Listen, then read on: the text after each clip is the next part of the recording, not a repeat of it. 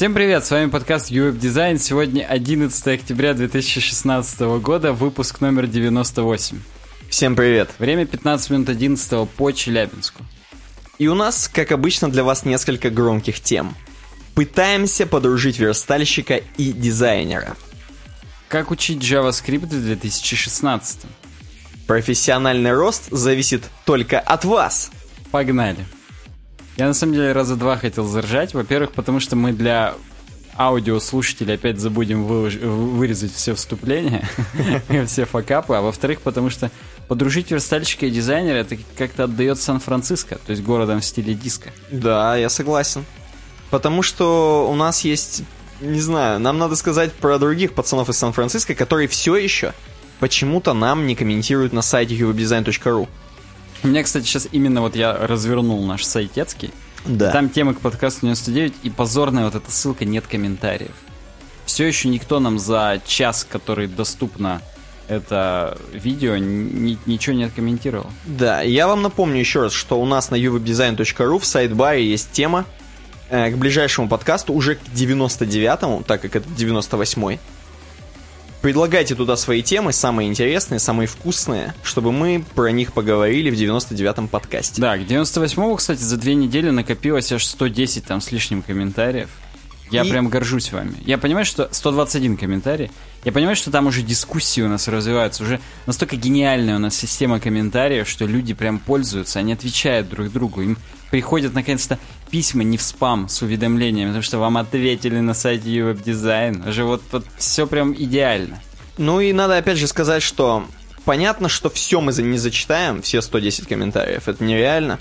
Поэтому я вас призываю, вот реально, взять, если вы интересуетесь чем-то таким свеженьким, тем, потому что темы-то все-таки предлагают животрепещущие. Конечно. И вот это, как вот на Лиспе программировать, это уже не предлагает. Это к прошлому выпуску были, в этот раз не было. А в этот раз сразу на ноде и везде.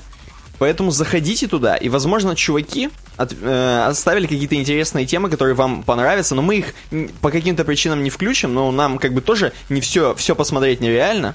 А для вас это будет интересно почитать, там реально крутые темы, причем там чуваки предлагают в основном на русском, пытаются предлагать.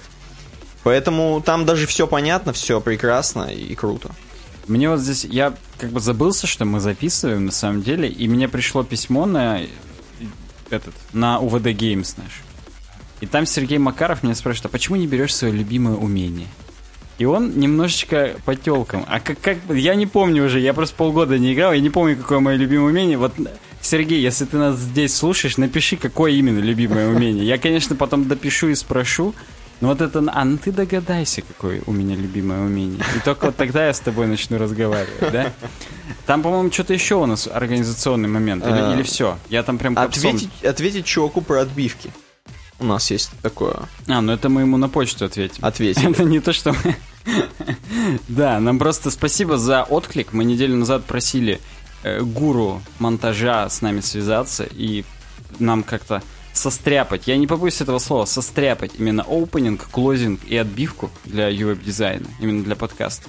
Я понял, нам надо было вместе с тобой посидеть, подумать, но так как уже десять вечера, и мы готовились к темам, поэтому мы, видимо, в другой день посидим, мы, подумаем. Да, мы посидеть-то мы всегда еще успеем, да. И поду- подумать, правда, не всегда, но ладно. Ну давай, от организационных моментов, которые у нас называются что-то там с быком связано, я даже не знаю, давай перейдем к дизайну. Ага. И сегодня сего... ты, между прочим, открываешь. Я сегодня открываю, и что самое главное, у нас всего сегодня две, но очень меткие темы такие в дизайне. Так. Первая тема, которая является и заглавной темой. Точнее, не заглавной, а, так скажем, громкой темой. А может быть и заглавной, мы еще не решили. Но это, конечно, забегая вперед, это вряд ли будет заглавной, но громкая. Но да, громкая. Безусловно. Дизайн как верстальщик она называется на Хабре-Хабре. А у нас она называется «Что нужно делать дизайнеру» в, нашем, в наших меточках, по меточках. Короче говоря, я на самом деле... У нас сейчас другое расположение микрофонов, и поэтому я себя ощущаю, как будто мы сидим в думе где-то. С прямыми, государственной? Да, с прямыми спинами абсолютно. Я просто не могу даже как-то расслабиться сейчас. Не Но... дыхнуть, не пернуть, ты имеешь в виду? Да. Вот. Короче, тема такая. Нам просто стойки пришли, журавли, наконец-то. И мы на два микрофона пишем. В организационные моменты не отпускают никак. Не отпускают. И мы, наконец-то, да, заново пишем на два микрофона с уменьшенной чувствительностью. Ну вот... Наконец-то эхов никаких не должно быть. Никаких кулеров, вот этого всего. Мы, мы просто с вами уютно в студии сидим и как бы своим звуком идеальным обнимаем вас, укутываем, окутываем. Да, так что спонсор моей прямой спины — это чуваки, которые нам донатили на стойке. Но не на стойке, а просто мы просили донатить, в принципе, поддерживать проект. Да. Те, кто поддержал, вот это спонсор моей прямой спины и моей собранности. Так вот, короче, как дизайнера подружить с верстальщиком и вообще зачем его подружить? Ха- на Хабре-Хабре статья. Говорят, что вот дизайнер, чувак, то есть, который именно рисует интерфейс, рисует весь дизайн, как он выглядит, он на самом деле же гений какой-нибудь, да? То есть ты взял там какого-нибудь действительно Леонардо да Винчи или какого-нибудь Артемия Лебедева себе. Он рисует эм, дизайн тебе очень крутой. Ты этот дизайн передаешь верстальщику верстать, к примеру. Так, и, и вот тут-то все и начинается. И вот тут-то верстальщик э, один не может наверстать, второй не может наверстать, упущенное, как говорится. Второй, третий, четвертый, пятый. И ты не спешишь шестого брать, потому что, возможно, и у него ничего не получится. А у него не получится ничего только потому, что тот дизайнер, который наверстал, тот да Винчи, точнее, нарисовал, дизайнер, который нарисовал, он нарисовал такую хрень, что ее еще и сложно сверстать. Ну, да, мы все, наверное, с таким сталкивались, что верстают нежизнеспособное дерьмо, которое для веба вообще не годится. Да. И здесь чувак очень много разгл- разглагольствует про то, что рисовали такую хрень, что просто офигеть. Э, часто... Часто просто бред рисовали, хотя, хотя и красивый. И как бы по идее верстальщик, он должен выполнять свои функции. Ну, чувак, тебе нарисовали красивый дизайн, его все одобрили. Давай сверстай нам, но как бы такое, такое, потому что вот есть некоторые нюансы, и мы сейчас по ним пройдемся. Первый нюанс. Унифицируйте элементы. Это то есть как бы сразу советы дизайнеру, чтобы он, какой бы он профессионал ни был, то есть какой бы он, блин, как классно бы он ни рисовал в фотошопе или в, в иллюстраторе, иллюстраторе, он должен все равно вот это как-то расти над собой, то есть расти в плане командном, в плане того, что передать этот проект кому-то потом. То есть верстальщику или там, я не знаю, какому-нибудь просто программеру сразу. Это пусть, да, пусть эти элементы будут похожи друг на друга, как-то можно было логически хотя бы в наборы собрать и определить. Не то, что он каждую сидел час рисовал. Угу. Ну, не час, там, я не знаю, день. Во-первых, это просто глупо и не, так скажем, не... не как... неэффективно, во, слово забыл. И кроме того, что это неэффективно, это еще и тяжело конечному пользователю. Если все иконки однотипные, то ты уже, как бы, у тебя мозг легко их раскодирует и только видит, где разница. Там галочка, крестик и так далее. Но они одинаково округлые. И он понимает, что да, он имеет дело как-то с одним интерфейсом. Поэтому вот унификация, она прям вот... Ну, здесь даже есть еще и пункт. Да, здесь есть несколько пунктов, что типа... Во-первых, надо всегда учитывать, что верстать сложнее, дольше и дороже. То есть реально, когда ты наворотил разных круж, круж, кружков, там у тебя разные иконки разного размера, тебе как бы их нарисовать, ну, что-то стоит, какие-то человека-часы, так скажем. Но чуваку, который это будет верстать, ему в сто раз сложнее реально это все подогнать. Э, возрастает вероятность, что верстальщик будет использовать на всем сайте только один э, из визуально почти одинаковых элементов. То есть он будет как подгонять. Ну вот давай я вот не вот этот возьму, не большой, не маленький, а средненький. Ну вот да, возьму. Представьте, что у вас есть набор иконок, а, допустим, две из них двадцать два пикселя в высоту, угу. Еще две двадцать четыре пикселя в высоту, а еще три просто там двадцать семь. Да. Просто вы же вот так захотели. Потому а что вас, красиво. А вас проклинают. Вы-то спите ночью, а у вас уши горят. Конечно, потому что чувак ночью работает. И, да? Так, да, да, тут как бы я глубоко зашел. Да. Эм, идем дальше. Изучите основы верстки. То есть, казалось бы, зачем дизайнеру основы верстки? Но если ты просто выучишь всякие вещи, самые минимальные, тут чувак предлагает там пару неделек посидеть э, за эйч ти эм эль и си эс эс, самым базовым таким, ты будешь понимать, что есть типы заголовков определенные, да, шесть типов заголовков. Параграф обычно имеет отступ снизу, например. Я понимаю, что на самом деле дизайнер какой-нибудь суперпрофессионал это и так понимает и знает, потому что он, скорее всего, учил уже эти. Да, эйч ти эм эль, он хотя бы по каким-нибудь типографическим вещам учился, а там-то примерно подобные же, да, стандарты и стайл-гайды. Да, но если вы просто такой, знаешь, художник, который практически с акварелью и гуашью ходит, то, скорее всего, вот это бы подтянуть, если ты будешь работать вместе с верстальщиком. А, далее, третий пункт. Научитесь работать по гридам. И это такое, на самом деле, мне кажется, не все умеют, не все знают, что гриды, то есть сеточка такая, которая, собственно, помогает верстальщику верстать, как бы это ни звучало, тупо. Эм, дизайнеру бы круто бы прислушаться к ней, так скажем, привидеться, приработаться к ней. И тут даже очень круто написано, что стоит один раз распределить элементы макета внутри этих колонок в сетке, да, в гриде, и обратного пути уже не будет, зачеркнуто. Вы поймете, насколько это удобно. Но это и вам удобно будет. Это же и твои мозговые ресурсы, так скажем, экономят, потому что тебе не надо уже думать, а вот тут я на, на, насколько я подвину. Ты понимаешь, что ты либо на одну колоночку, либо на две подвинул, либо на три. То есть тут вариантов ноль. Ну, кстати, да. И одно раз... из одного. Да, и, возможно, даже при таких колонках у тебя, вернувшись к первому пункту, унификация подрастет. Ты будешь вообще все четко делать. Да, да. То есть, опять же, ширины могут быть либо там четыре единицы, три единицы, три колонки и так далее. Кстати, здесь вот написано, что изучите основу верстки — это одна из самых спорных рекомендаций. Угу. А я бы ее первичной, наоборот, посчитал. Ну, вы хотя бы чуть-чуть окунитесь в шкуру. Согласен. Неубитого медведя, то есть своего верстальщика. И, в принципе, не то, что вы за него его работу потом будете делать. Хотя, может быть, даже если вы прочитаете вот эту книгу эйч ти эм эль for Babies, то вы уже будете лучше, чем ваш верстальщик. Поэтому надо такое тоже проверять иногда. Ну да. Четвертый, по-моему, пункт, который очень важный вот в наше время, в две тысячи шестнадцатом, в том самом. Помните про адаптивность. То есть вот вы, дизайнер, вы нарисовали дизайн, отдаете верстальщику. И у него, скорее всего, есть задача, одна из задач, сделать мобильную версию. Или, знаешь, у него такой задачи нет, но если он не сверстает под мобильную, с него его, ее спросят. И спросят, скорее всего, потому что, чувак, ну ты верстальщик, ты должен был сделать мобильную версию. Мы просто, мы не взлетим без мобилок. Ну, допустим. Ну, я не знаю, да, тут как бы можно такой бардаковый вариант рассматривать, не бардаковый, но обычно все, как вся любая свадьба заканчивается сердючкой, так любая разработка сайта заканчивается мобильной версией. Мобильной версией, да. И вот что происходит после того, как ты, собственно, верстальщик получил макет, есть несколько вариантов действий. Он запросил недостающие компоновки страниц под остальные разрешения, то есть ты дал ему просто вот макет, такой, знаешь, под десктоп, эм, какой-нибудь там Full эйч ди. Ну, это в лучшем случае. В лучшем случае. Он тебе говорит: чувак, дай-ка мне под мобилу-то. Все. Второй вариант. Он сделает только то, что его, ему прислали. То есть неадаптивную верстку. То есть он просто сделает то, что вы ему вот одну страничку кинули. Он, возможно, еще даже на вас все сопрет. Скажет: а мне дизайнер ничего не прислал. Он еще, знаешь, будет специально никому ничего не говорить, сидеть без задач. Да, а у нас завтра дедлайн, уже не успеем. Все, чуваки, давайте. Да, потом да. Будет в итоге. Да, а что ты мне не прислал ничего? Все. Я думал, ты нарисуешь.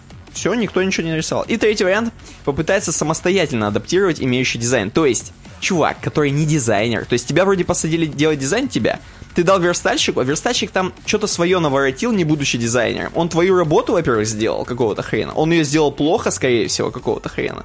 То есть все минусы, и тебе минусы в карму, и ему как бы, и вообще всем. Угу.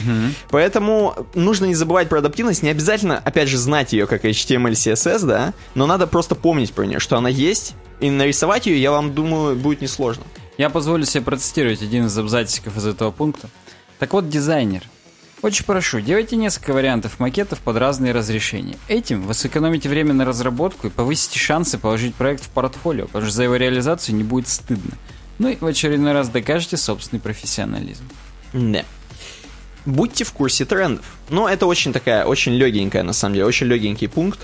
Просто зачем, казалось бы, дизайнеру, который и так всегда в тренде, потому что он пьет смузи, и потому что у него выбрито везде, он где надо. В коворкинге работает. Конечно. И вейпинг. Да, у него, у него вейпинг хобби. Как шейпинг, только да. Вейпинг. Вот. Казалось бы, нахрена ему быть в теме, он и так в тренде, пацаны. Но, но, надо знать тренды не себя, не свои, да, вот эти крутые тренды, которые вейпинг, а те тренды, которым следуют э, госп- господа верстальщики, потому что у них есть свои там какие-нибудь фреймворки, например. У них чуваки-дизайнеры рисовали там свой дизайн для фреймворков. И зная того, что, вот, допустим, есть какой-то фреймворк, там, Material, какой-нибудь фреймворк, ты уже понимаешь, что есть такие-то кнопки. Ты, во-первых, сам можешь их долго не, ну, не париться, а просто оттуда взять. И верстальщику будет легче. То есть, если они подходят под твой дизайн, под, под твой вижен, так скажем, и ты такой: блин, блин, можно же из бустрапа просто здесь кнопок хренануть, их немножко там как-нибудь подделать, вот, и будет круто. И верстальщику это легче будет. Ты ему еще напишешь: чувак, я просто из бустрапа это взял, и он сам возьмет из бустрапа, то есть вообще изи. Да. Вот, поэтому вот в тренде, вот в этом тренде надо точно быть, знать фреймворк. Здесь, кстати, перечислены некоторые там, типа Foundation, Bootstrap, Materialize и так далее, и так далее. Так вот, следующий пункт. Учитывайте скорость загрузки сайта. Тут достаточно кэпно. Понятно, что все картиночки, которые вы нарисовали, они должны быть потом даунскейлены, так скажем.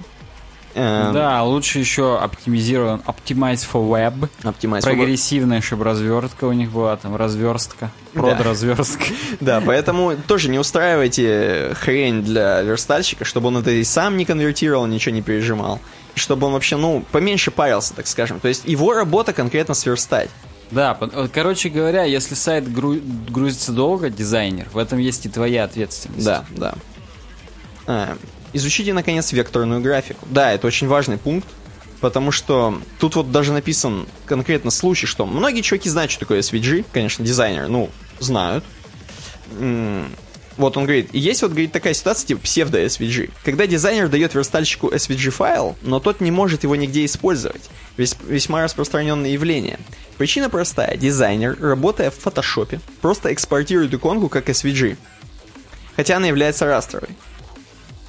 И как бы внутри вот таких бесполезных эс ви джи-шек обычно лежит текст с image, xlink, вот это вот хрень. Ну, короче говоря, там по факту растровое изображение. Их же можно, на самом деле, в эс ви джи тоже, так скажем, зашивать. Ну да. И вот просто это эс ви джи-шка, но в ней внутри растровое изображение в би шестьдесят четыре закодировано. Но это, это троллинг такой небольшой. Да, ну вот это как, я не знаю, модель велосипеда в коробке от iMac Retina. Как бы это немного не он. И ну, ждешь кстати, ты да. не его когда-то. Ну вот, да. Прикладывайте шрифты, следующий пункт. Ну да, это очень важно. То есть ты по-любому дизайнер. Ты стопудово имеешь какой-то набор такой, такой best practices, только best шрифты. Они еще какие-нибудь бесплатные или купленные, или какой-нибудь ты используешь типа TypeKit. Best шрифтисес? Да, best шрифтисес. И тут вот ты используешь TypeKit, значит, нахреначил в дизайне, а верстальщику вообще ничего не передал. Ты, чувак, вот, на, я тебе, короче, красиво сделал, а ты дальше что хочешь делать. И это такое вообще. Вот это, мне кажется, очень дурной тон, когда ты не приложил шрифты, не сказал хотя бы какие они, если они там бесплатные и по дефолту там в Гугле подключаются, да?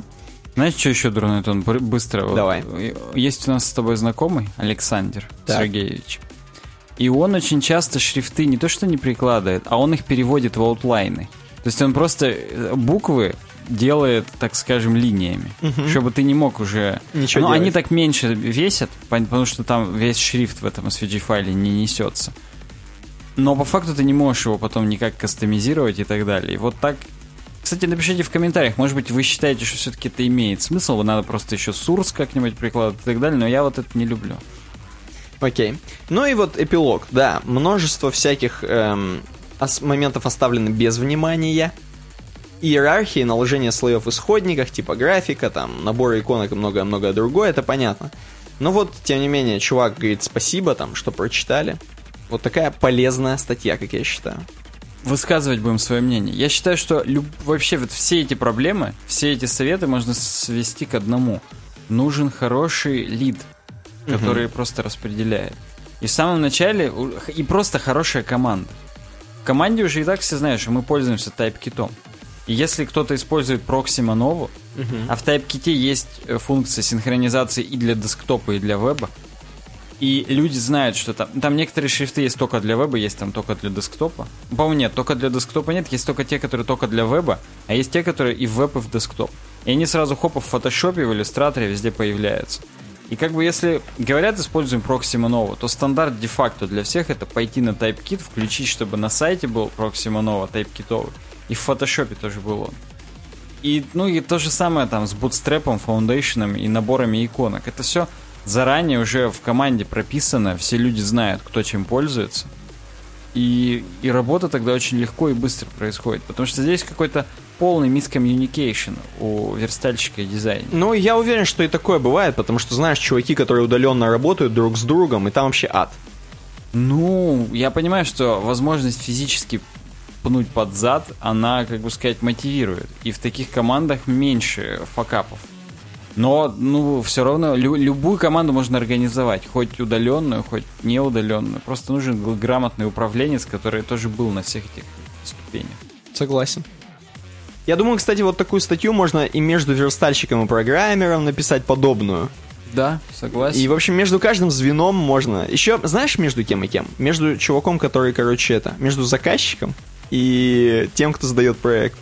Да, да, согласен. И между контент-менеджером и рекламщиком. Ну, масса, да, да, масса да, комбинаций да. таких вот этих вот звеньев, как в хоккейных командах. Вот ваша команда, в ней на самом деле есть звенья, и вы эти звенья должны развести и сказать, кто на кого играет, так скажем. Это спортивные метафоры внезапно Блин, а? пошли. Ну, так-то и не скажешь, что мы дрищи за микрофонами сидим, как будто мы уже такие сейчас в щитках, пойдем к Раге снимать, бить друг друга. Ну давай, окей, мы к следующему тайму переходим. О, понял, тайму. Периоду. Мы же Период. все-таки про хоккей. Да, Опа. давай. Так вот, продолжаем блок дизайна. И Кристиан Миллер нам пишет о том на медиуме, что ваш текст в бодике должен как-то это, быть побольше. Он слишком маленький, он пишет. Отлично. И на самом... Да, я что-то я об этом-то и не подумал, когда читал. Угу. В общем, я не буду даже как-то всю эту статью учитывать, зачитывать, потому что здесь... Хотя, может, ну, давайте попробуем. Здесь сразу есть небольшой эпигриф. Эпигриф. Эпигриф? Почему же, говорит, вообще-то мы должны вот ограничивать такой прекрасный бодик и бодиковый текст вот этими вот архаичными ограничениями, что меньше двадцати пикселей должно быть? Хотя это, как бы сказать, это old school. И на самом деле здесь нам говорится о том, что в принципе сейчас считается, что большинство сайтов между пятнадцатью и восемнадцатью пикселями. Вот базовый именно у бодика шрифт. И в принципе на некоторых сайтах уже появляется около двадцати и больше.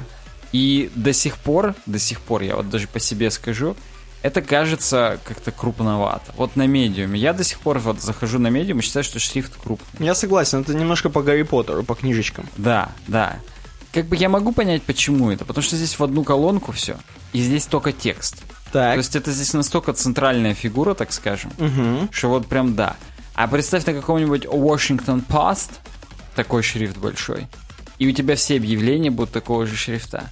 Ну, будет ощущение, что ты просто на какой-то китайский рынок попал. В смысле, рынок в Китае, где везде вывески, все разными цветами, все мигает, мелькает, и, ну, просто до свидос. Ну, кстати, вспоминая, по-моему, Washington Post или какую-то такую хрень тоже, типа газету интернетную, которая раньше была газета э, бумажная, или все еще есть, но неважно, они всегда, да, они мельчат именно по шрифту, они никогда такую здоровую хрень не делают. Ну вот он пишет, вообще на самом деле я говорит, не говорю, что маленький шрифт это плохо. восемнадцать пикселей это в принципе нормально. Так. И с ним сложно не согласиться. восемнадцать такое нормальное, внушительное число. Но говорит, давайте немного истории. Почему вообще двенадцать пт, поинтов было всегда? Point unit, вот единица измерения point, это из тысяча шестисотых еще годов. И это высота одного вот этого металлической штучки, которая пропечатывает буковку. Я думал, какая-нибудь высота одного меча, древка стрелы. Ну да, тоже может быть. И на самом деле, когда только пошли экраны, так компании, такие как Apple и Microsoft, они на самом деле по-разному интерпретировали двенадцать пэ тэ. Ну-ка. Apple не хотели ничего считать, они просто двенадцать пэ тэ и двенадцать пикселей. О! Но на самом деле здесь, конечно, нужно уточнить, что на плотности семьдесят два пи пи ай points per inches. И мы специально коверкаем английские слова и произносим их в русской форме. Не пишите нам в комментариях, что мы ни хрена не знаем. Потому что мы, мы маскируем, что мы ни хрена не знаем. Мы некоторые знаем, некоторые не знаем.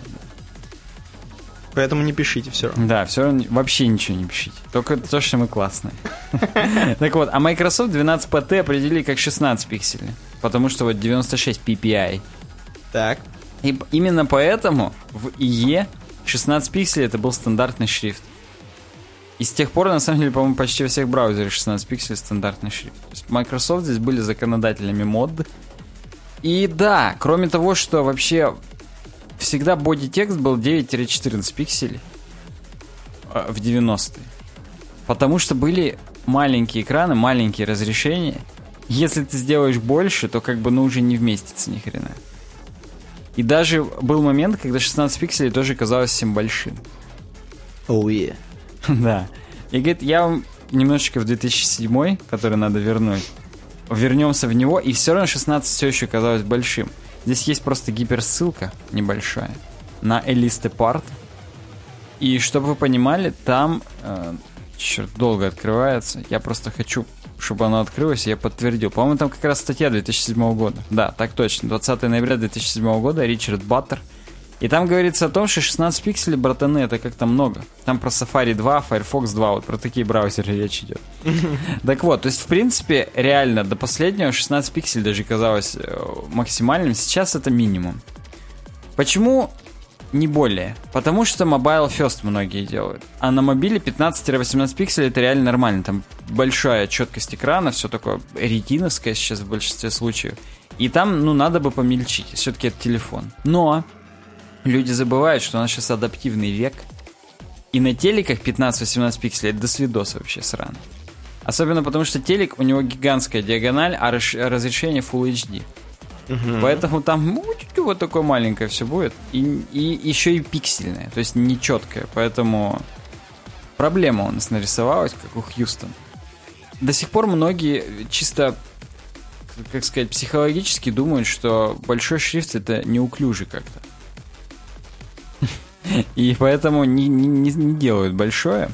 Кроме этого, для... ну, собственно, здесь... да, здесь еще очень много. То есть все-таки размер имеет значение. Причем, да, непонятно в какую сторону. Вот, например, Кристиан, по-моему, да? Да, Миллер. Он считает, что все-таки надо вот побольше, а я вот здесь с ним склонен как-то не согласиться. Даже не знаю почему.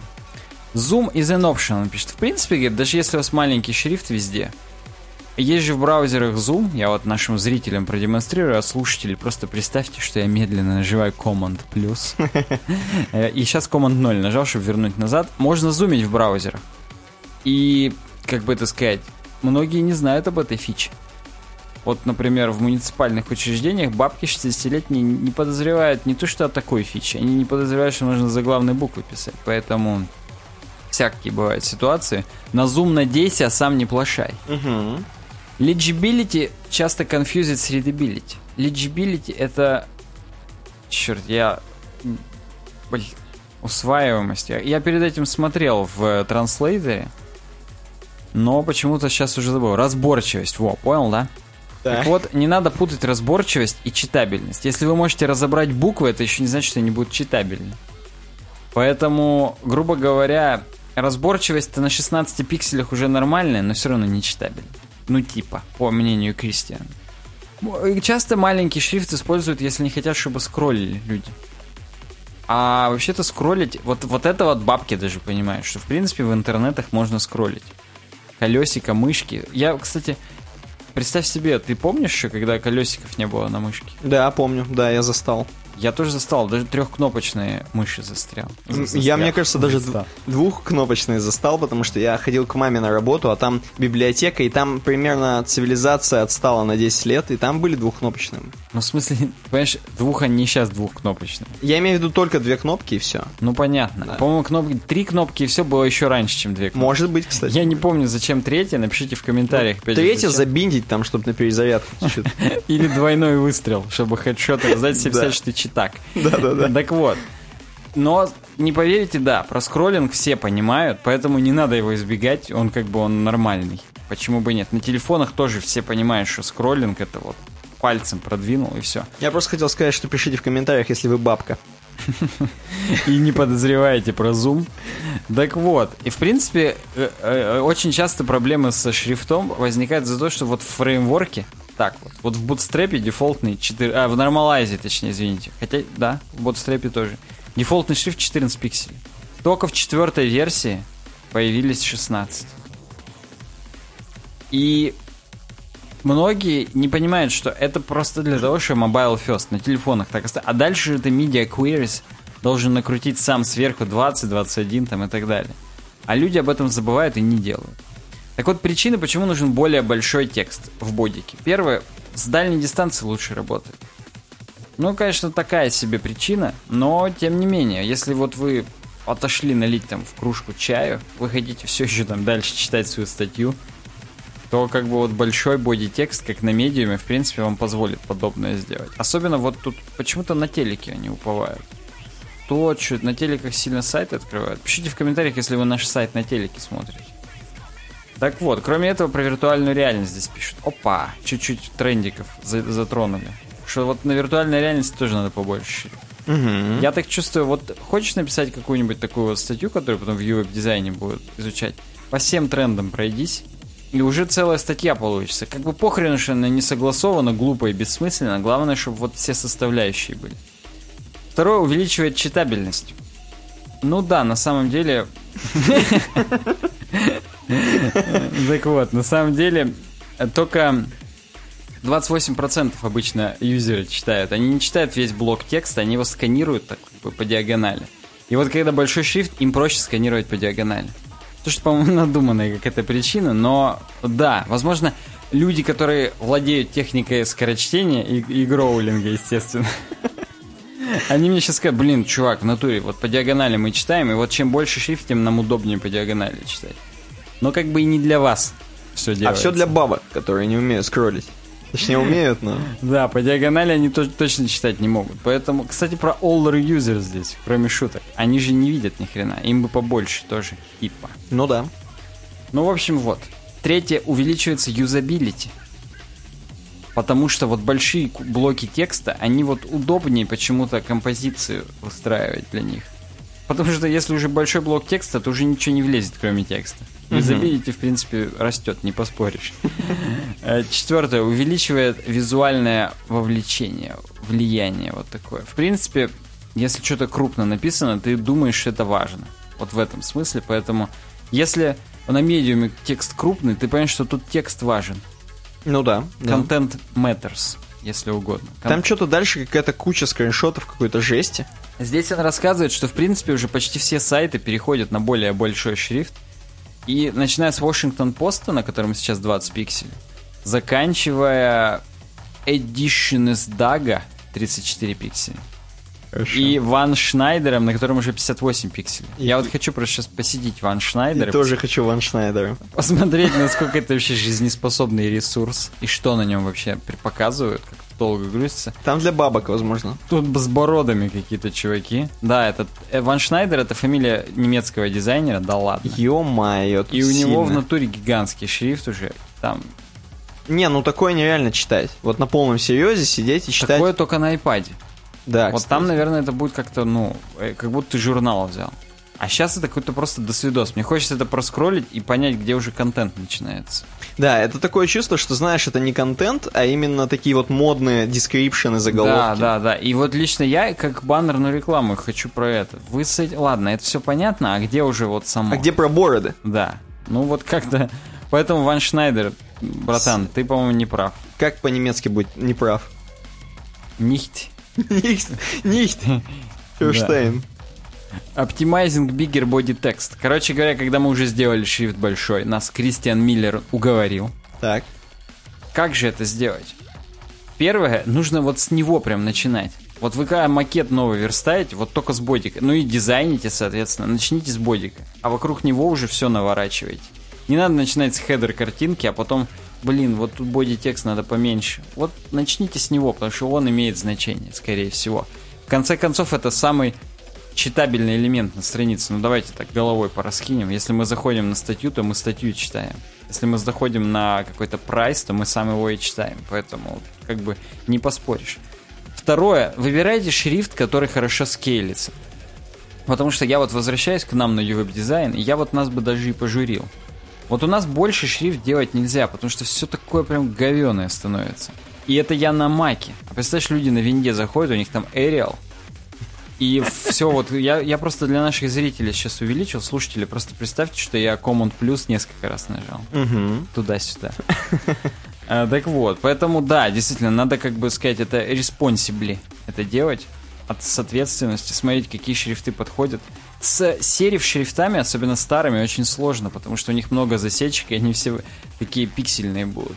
Ну, понятно, что антиалиасинг уже у нас там есть, все круто, сглаживаться будет, но а все равно будет видно, что какие-то шрифты не готовы еще нам крупными. Ну, не еще, а уже все, и, и не будут готовы. Вот, например, он нам предлагает несколько из серив шрифтов, я из них использую... Миллер один из них, возможно, это прям его шрифт, не знаю. Хотя Миллер — это Мельников, считай. У них популярная в Германии фамилия, поэтому, может быть, и не он. Я из них использовал Мэри Уэдер и ПТ-сериф. И ПТ-сериф реально большой. То есть, как theater. его нельзя маленький использовать, он все равно какой-то не, неуклюжий. Вот большой он более или менее выглядит. Мэри Уэдер уже не помню. Мэри Уэдер — это такие чуваки из джи ти эй. Да, это наемники из джи ти эй пять. Sans-serif шрифты, то есть без засечек, они на самом деле более, так скажем, устойчивы к этим увеличениям. Но за исключением Arial. И здесь, собственно, про него и написано, что... Черт, не могу найти. Где здесь было написано, что вот только не Arial. Например, вот предлагают Roboto, Futura, ну Lato. Да. Ну да. Вот Lato крутой, но у него на Google Фонтсах есть, по-моему, все еще нету русского в нем, к сожалению. Поэтому можно, опять же, пи ти Sans, Open Sans, вот эти вот варианты. Proximo Novo. Но это уже бесплатно. Третье. Нужно все-таки оптически от минимума двадцать отталкиваться и смотреть, потому что в конце концов доверьтесь своим глазам. Вот как вы смотрите, чтобы не противно было, вот так и делайте. Потому что на самом деле у нас на ю-веб-дизайне семнадцать пикселей шрифт, но он все равно гигантским кажется, поэтому я с нашим сайтом, как мне стыдно сказать, работаю на одном уменьшении, на одном зум-ауте. А чё ты так? Ну, во-первых, потому что ю эй эс си и о еще на полном мне не влазит в монитор. Я зум-аутю чуть-чуть. Угу. Ну и я уже привык к самому сайту именно в таком режиме, поэтому надо будет что-то с этим делать. Уменьшать, походу. Да, походу уменьшать или менять шрифт. Как это не прискорбно, придется вернуться к веб-шрифтам, чтобы у всех одинаковый был. Угу. Ну ладно, это уже мы. Это лирика? Мы, это мы уже опять же сядем и обсудим. И поэтому да, смотрите, какой шрифт будет все-таки визуально. Вот футуру там двадцать шесть условно сделайте, а потесанс двадцать четыре. То есть не надо вот, вот вы до двадцати четырёх дошли в одном проекте и везде будете делать двадцать четыре. Нет, вы глазами смотрите и думайте. Четвертое, letter spacing. Ну, короче, керните. Нужно, чтобы вы смотрели. Разные шрифты надо по-разному кернить. Пространство между буковками уменьшать, увеличивать. Negative, normal, positive. Здесь вот три примера есть. Поэтому проверяйте прям вот каждый шрифт. Опять же, не надейтесь на то, что у вас будет какой-то универсальный кейс. Не будет. Пятое. Оптимизируйте длину строки и высоту строки. Длину, понятное дело, не нужно, чтобы было больше, чем пятьдесят пять - семьдесят пять символов на, стр... на строке. По исследованиям там, каких-то ученых, как обычно, вот, вот это оптимально. Иначе ты уже прям башкой из стороны в сторону машешь, тебе прям надо вычитывать по, по ширине. Ну и по высоте тоже нужно как-то, чтобы дышал текст, чтобы больше между ними было пространство, между линеечками. Это, это помогает. Ну и final note. Я, говорит, конечно, Кристиан нам говорит, не, не говорю, что надо прям просто вот больше, больше, больше делать и все. Но вы вот не стесняйтесь делать больше. Вы откроете этот потенциал для себя, он говорит. Разность потенциалов еще. Сразу вспомнил, что это напряжение. Нифига. Так, у нас, между прочим, тридцать семь минут прошло, но перерыв рано делать. Прям ну, у нас рано. Классический раздел дизайн, который занимает весь подкаст. Ну нет, тридцать семь минут он всего занял. Поэтому сейчас у нас классический раздел разработка, который начинается с нашей любимой темы. Наша любимая тема — это, я не побоюсь этого слова, памятники культуры. Я уже просто не знаю, как изгаляться, но тем не менее. Это такие столпы цифр. Digital... Эм... Pillars. Да, да, я не побоюсь этого слова. Там, где хранится самая важная ваша информация и наша информация на смарт тейп точка ру. Я вас призываю все-таки попробовать этот хостинг, сколько бы мы тут вот про это не говорили и вы не ржали над нами. Но тем не менее, ю веб дизайн точка ру слэш смарт тейп. Да, и просто сам ю веб дизайн на нем работает, и посмотрите, как прекрасно работает. Да. Я считаю, что... Аптайм сто процентов. У нас еще, по-моему, не падал на этом... А, собственно, он Нет. от нас и зависит. К сожалению, падал, когда я пи эйч пи на седьмой, например, обновлял. Еще в пару моментов. Но это такое, это я бы это даже не считал. А об этом же никто не узнал, никто нам не писал тикеты. Не-не, а он же падал по нашим причинам, получается? Ну, к сожалению, да. Да, то есть а, это не то, что... А, сам SmartTape не, не падал. Вот эта ви пи эс-ка не падала еще ни разу. Да, то есть... И это, это круто. Потому что то, что вы там сами накосорылите, это уже ваши проблемы.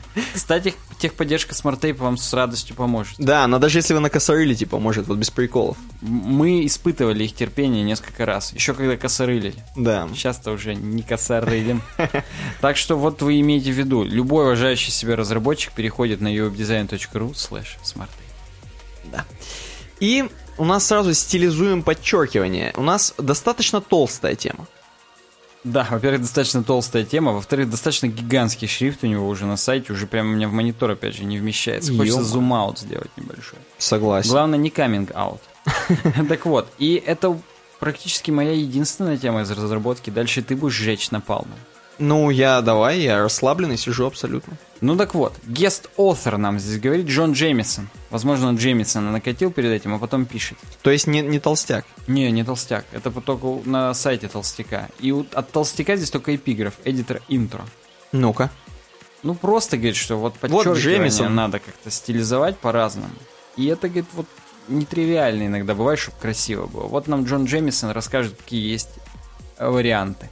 Ну и он Джеймисона накатил, и ну, погнали. Давай. Да, да. Вот здесь, например, есть, так скажем, скриншот идеальных подчеркиваний. Такие аккуратненькие, тоненькие, не сильно под словами находятся и прерываются на вот этих нижних отростках. Descenders, я до сих пор не помню, как по...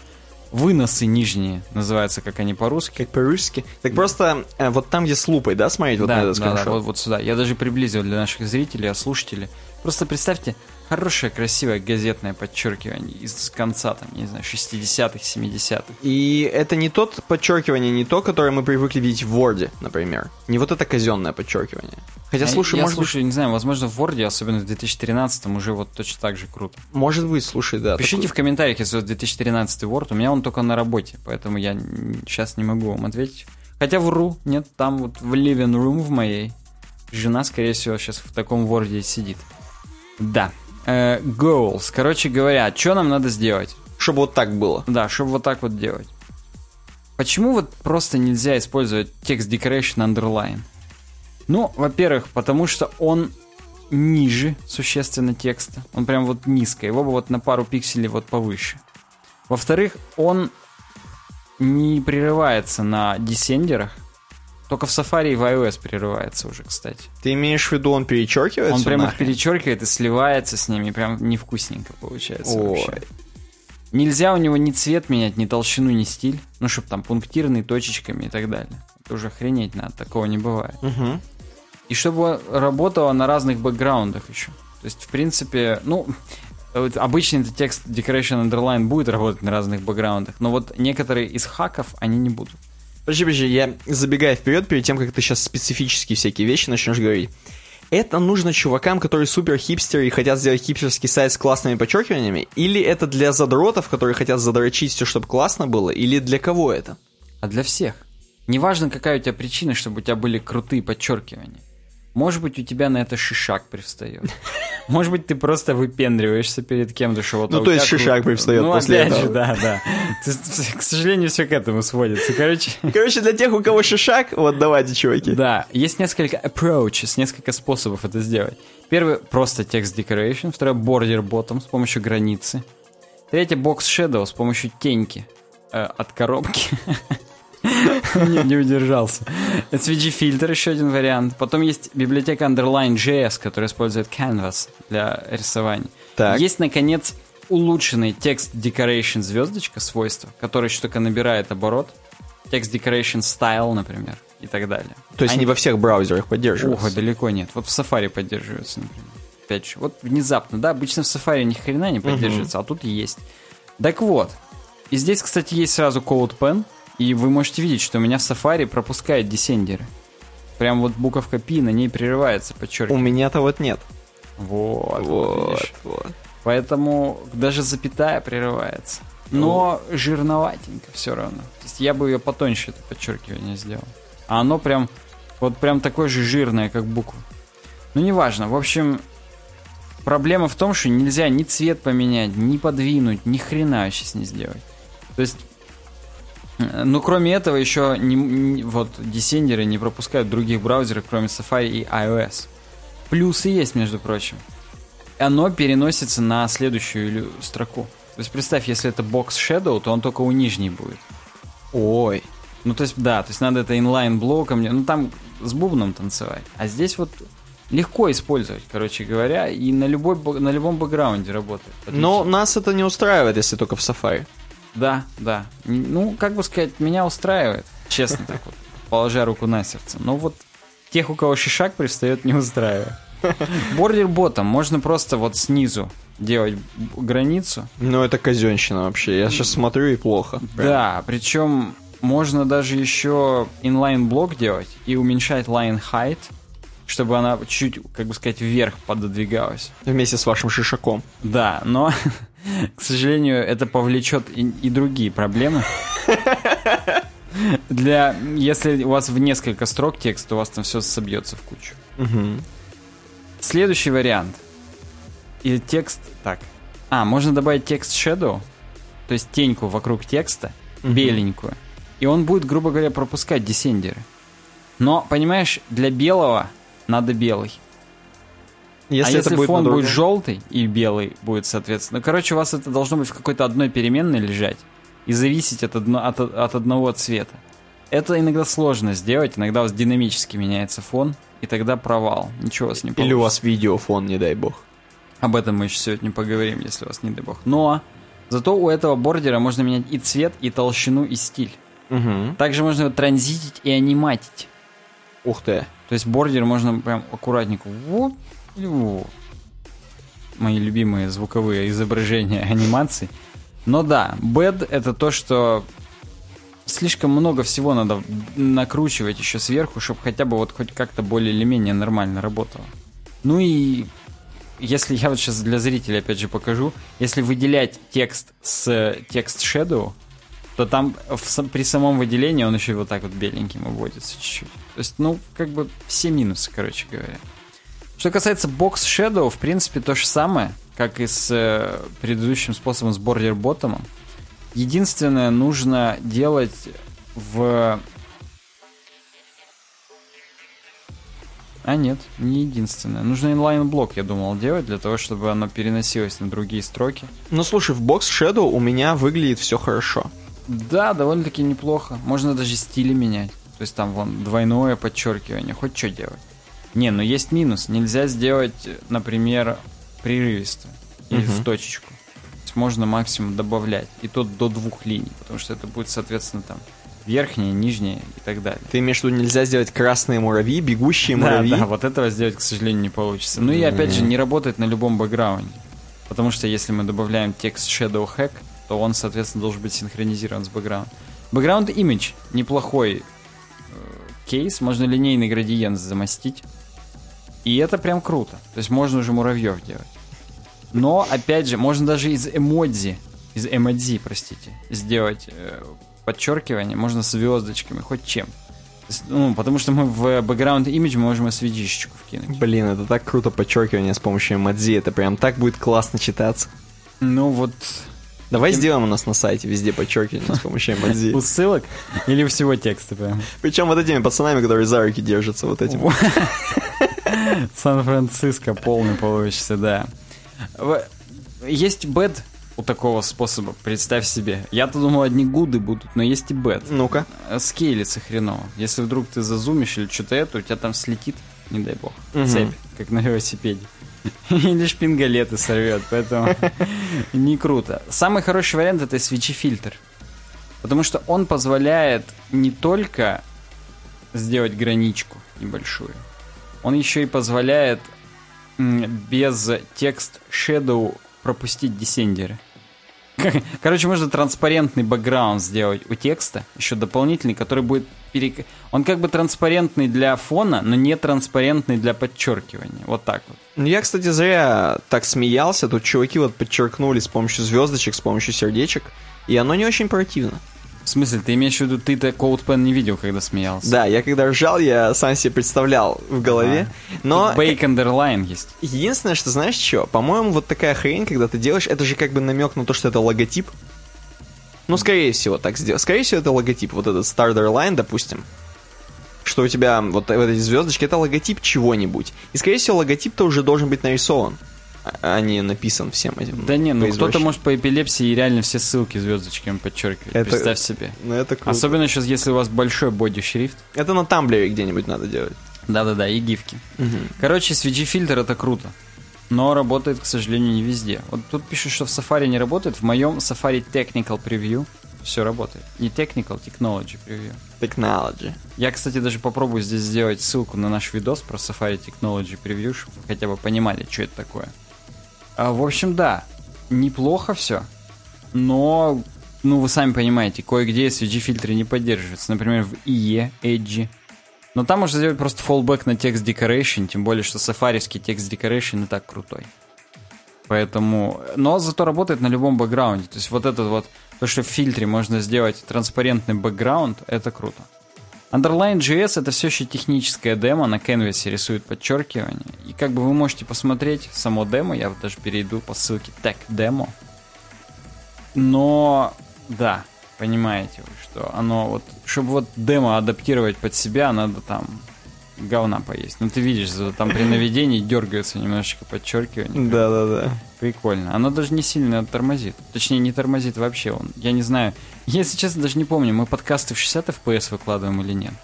Тоже не помню. Ну, вот если да, то круто выглядит. На тридцать эф пи эс, конечно, будет поддваиваться чуть-чуть.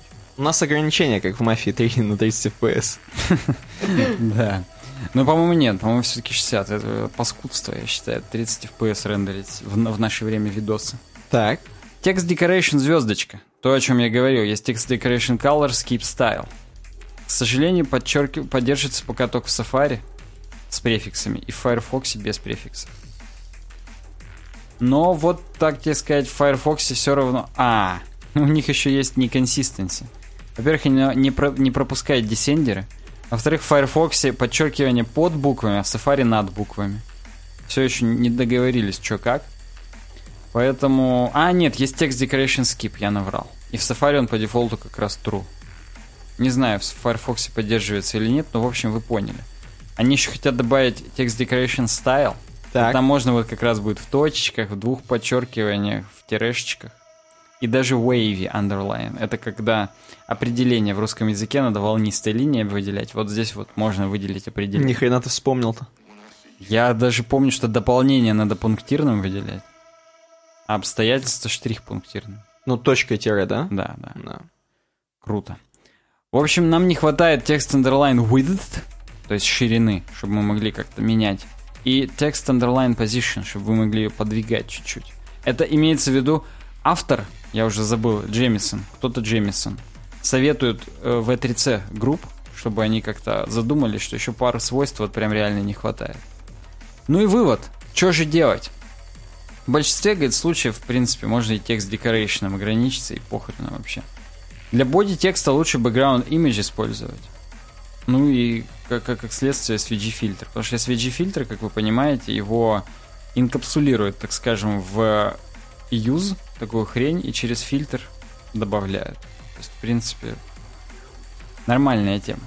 Переходим я думаю, что дальше. Да, я думаю, что перед тем, как перейти дальше, я вам еще раз напомню, что вот такая статья, она же достаточно практическая. У нас бывают такие достаточно теоретические, болтология, но вот такую статью я бы вам советовал зайти к нам в описание под видосом. Там все ссылки есть.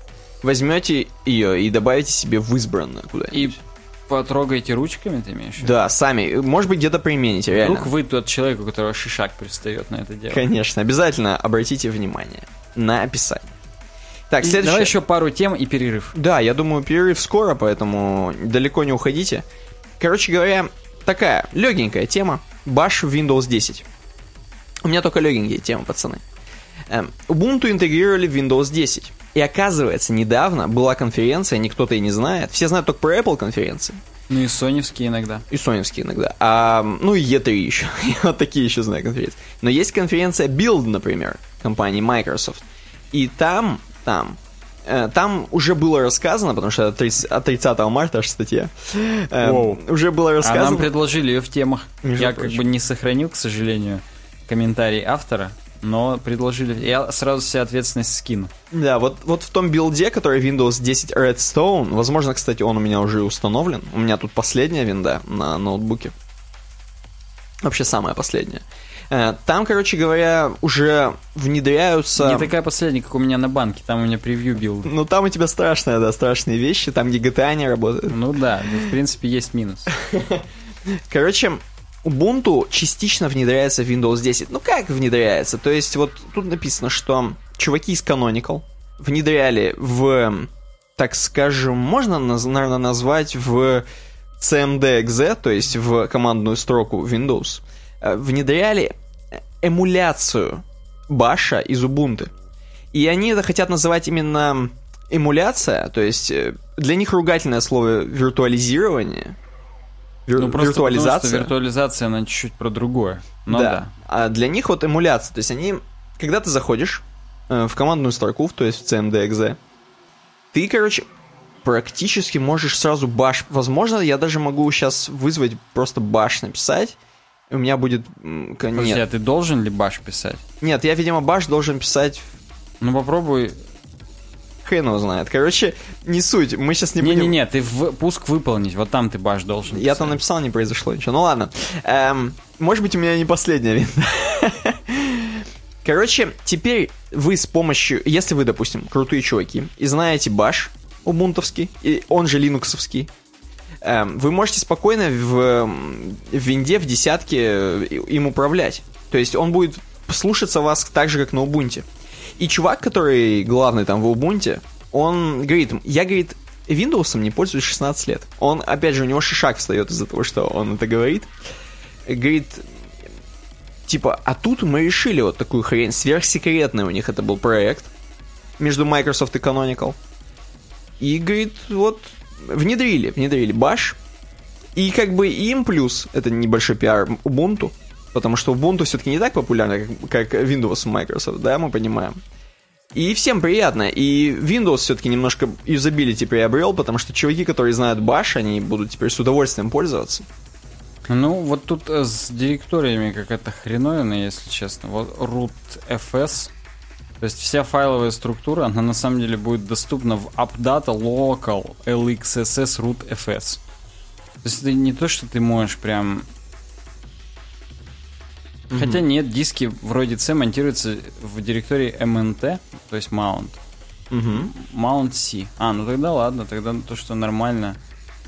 Можно, короче, две файловые системы будут связаны, и по ним можно навигацию осуществлять. Ну тогда ладно. Я думал, что вот в этом баше внутреннем можно будет только внутри вот этой вот папки root.fs шурудить. Не-не-не, там можно везде прям жить. Ну круто, тогда, тогда ладно. Напишите, если вы уже пользуетесь, не дай бог. Да, вообще проясните, пожалуйста, ситуацию. Мы как-то вот я вот не посмотрел, что это от марта статья. Да, то есть статья-то все-таки достаточно. Кто-то из слушателей, из зрителей, кто предложил тему, он нас обманул как-то прям. Обвел вокруг пальца. Да, да. Ну вот такая прикольная статья. Ну давайте еще одну посмотрим. Хотя можно было бы здесь и остановиться. Давай здесь остановимся, потому что следующее там, как спасти принцессу, там ржать надо будет. Ну ладно, мы уже устали, ржать не сможем, поэтому. Вы встаньте, разомнитесь там, я не знаю, комментарии нам напишите какой-то, вдруг у вас накипело уже что-то. Да, потому что, я думаю, уже можно что-то написать. Промочите горло, осушите мочевой пузырь наоборот. Все вот эти дела. Или наоборот. Ну да, в принципе, кто как, кто как эти два сосуда использует. С, да, сообщает между собой. Сегодня максимально сортирный юмор про геев, и, в общем, не переключайтесь, мы вернемся через секунду.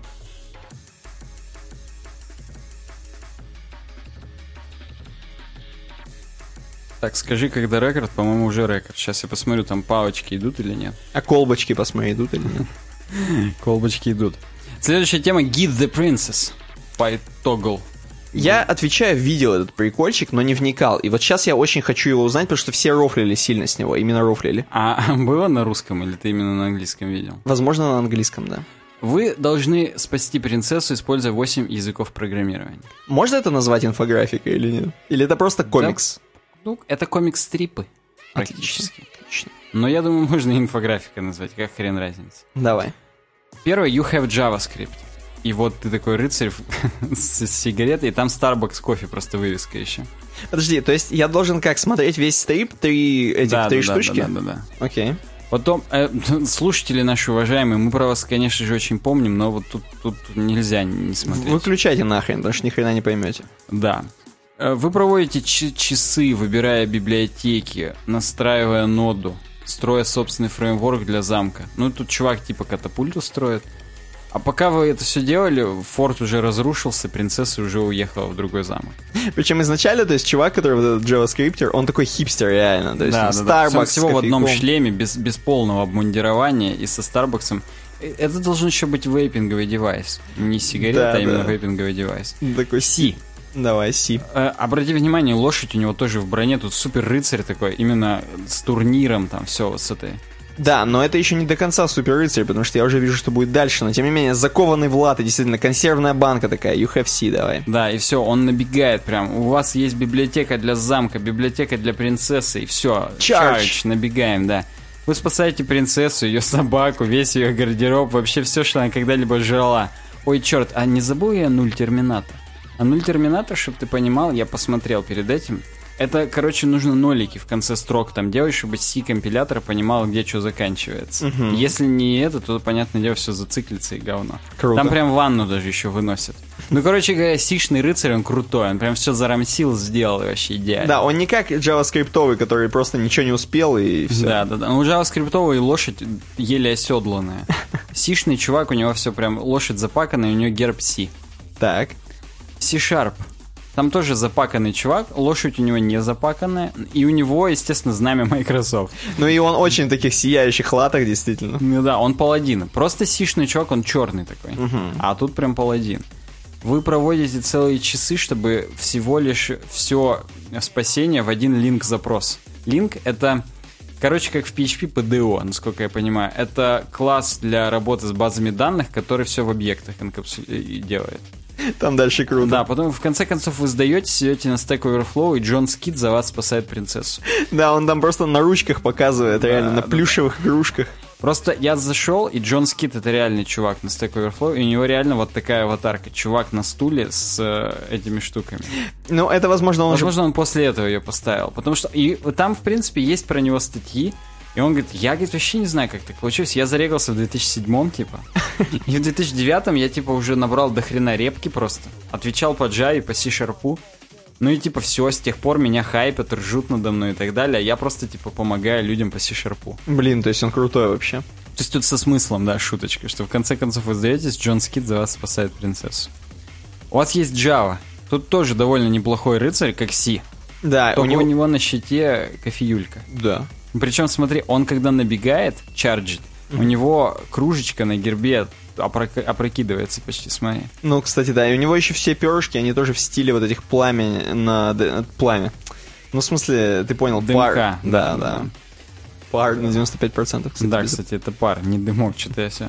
Но вы быстро деплоите и это, rescue в продакшн. А потом смотрите, что у вас, оказывается, две версии загрузилось, замков, но вообще никакой принцессы. Ну, отлично. Типа не в той виртуальной машине, наверное, запустили и так далее. Угу. А у вас есть Lisp. Тут просто... Тут очень круто нарисован чувак бободрый. Я вот над этим ржал, когда готовился. Там реально чувак в ободранном каком-то дерьме, просто у него уже слюня. У него эпилептический припадок. Он лошадь из себя на шее держит, и меч тоже у лошади. И, и все. Спустя потом... кучу скобочек. Спустя кучу скобочек.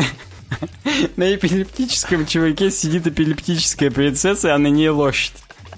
То есть он как бы спас, но так лучше бы, чтобы не спасал вообще. Ну да, это, в принципе, у них там своя атмосфера. Дальше что смешно? У вас есть Go. Чувак, да, на Go пишет. И там чувак, он в каких-то, знаешь, легких доспехах, как будто полукожаных, полу каких-то еще. Да, он как бы не паладин, он скорее какой-то полуразбойник такой. Да, и он говорит, в принципе, мы не... И, ему, ему чуваки, видимо, из Google отвечают, что мы не поддерживаем спасение захваченных принцесс, у нас есть уже бесплатные принцессы в стандартной библиотеке. Потом, хоп, стоп, это, это что, это принцесса из Java панели? Ну, в смысле, panel — это mm-hmm. строка в комиксе, ага. и там, типа, принцесса уже сама себя в Java спасла, потому ну. что там ее не заспавнили случайно, не в той виртуал-машине. Отлично. У вас есть Паскаль. И там старичок. Там вообще там, старик. Там старик в шлеме на полудохлой пони уже такой, которая жрет. Да, которая кушать уже в основном. Да, да, и у него, да, и он такой, типа, вы декларируете все переменные, принцессу, замок, план спасения. И у него такой, хоп, крюк, ну такой винтажный, типа. Uh-huh. А потом вы просто идете попить, забываете, что надо имплементировать что-то. И, и там чувак, он певчанский на кресле пьет. Он сидит, певчанский пьет, он как бы спас принцессу, но похрен, она там закрыта у него, где-то дома сидит. Uh, да, да нет, это он поднялся в замок и забыл, видимо, в конце-то. А, или вообще делать. забыл да, спасти да, даже. Да. Да. И самое последнее, у вас есть пи эйч пи. Ну-ка. И там, там чувак... Там Мне... два чувака, ска... такие, знаешь, реально скауты какие-то в легком ну, я так понимаю, один чувак это именно программист, а второй это оруженосец. У него там полный набор каких-то сковородок. Там именно как будто это костылей. Фродо и Сэм, да, костылей и флажочек со слоником. Угу. И потом вы должны спасти принцессу на пи эйч пи. И все, и там чувак повешался просто на дереве.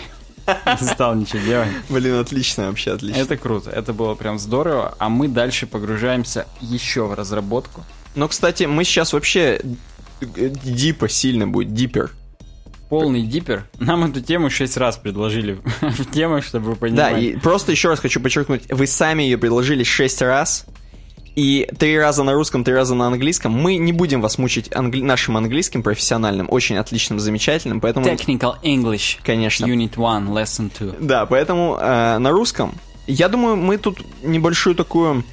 Как тебе сказать? Как это называется, когда в театре читают... Как, м- поэма, не поэма, нет, поэма, yes, это не то. Yes. У нас будет пьеса, да, целая. Но пьеса это именно драматургическая. А у нас, конечно. Бы, это ж... Потому что про JavaScript. Да.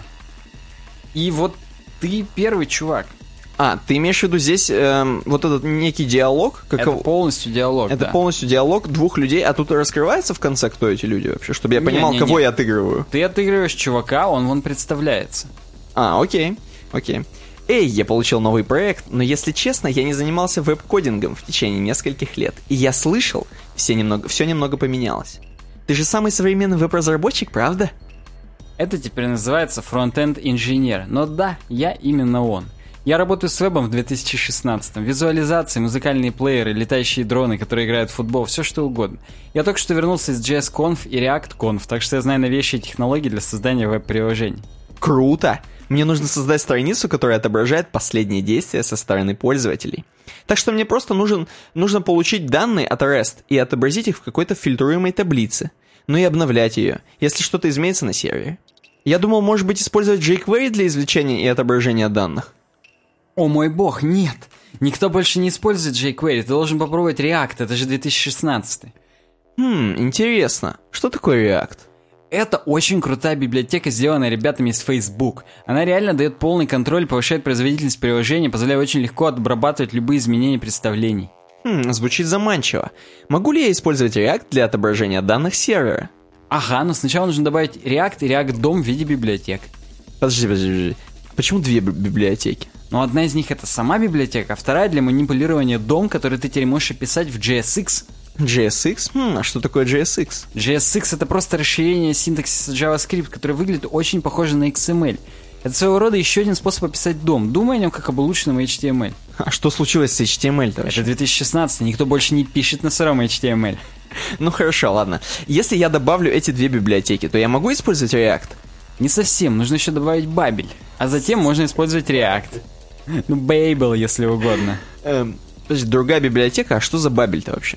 Babel — это транспайлер. Он позволяет ориентироваться на конкретные версии JavaScript, в то время как пишешь код в любой версии JavaScript.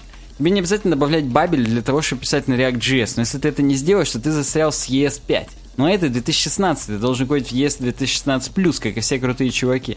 и эс пять, ECMAScript пять, ECMAScript две тысячи шестнадцать плюс? Нет, подожди, ECMAScript ты еще не знаешь. А, и эс пять, и эс две тысячи шестнадцать плюс? Я потерялся. Что за и эс пять, и эс две тысячи шестнадцать плюс?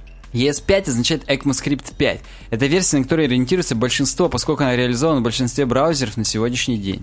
ECMAScript? Ну да, знаешь, стандарт JavaScript, который был основан в девяносто девятом году после его первоначального выпуска в девяносто пятом. Тогда, когда JavaScript был назван LiveScript и только работал в Netscape Navigator. Это было очень запутанно тогда, но, к счастью, теперь все ясно, и у нас есть семь версий этой реализации. семь версий? Серьезно? А и эс пять и и эс две тысячи шестнадцать плюс это? Пятое и седьмое издание соответственно. Погоди, а что случилось с шестым? и эс шесть, да, каждое издание является настройкой предыдущего, так что если ты используешь и эс две тысячи шестнадцать, то ты используешь все функции предыдущих версий. Хорошо, а зачем использовать и эс две тысячи шестнадцать плюс над и эс шесть тогда?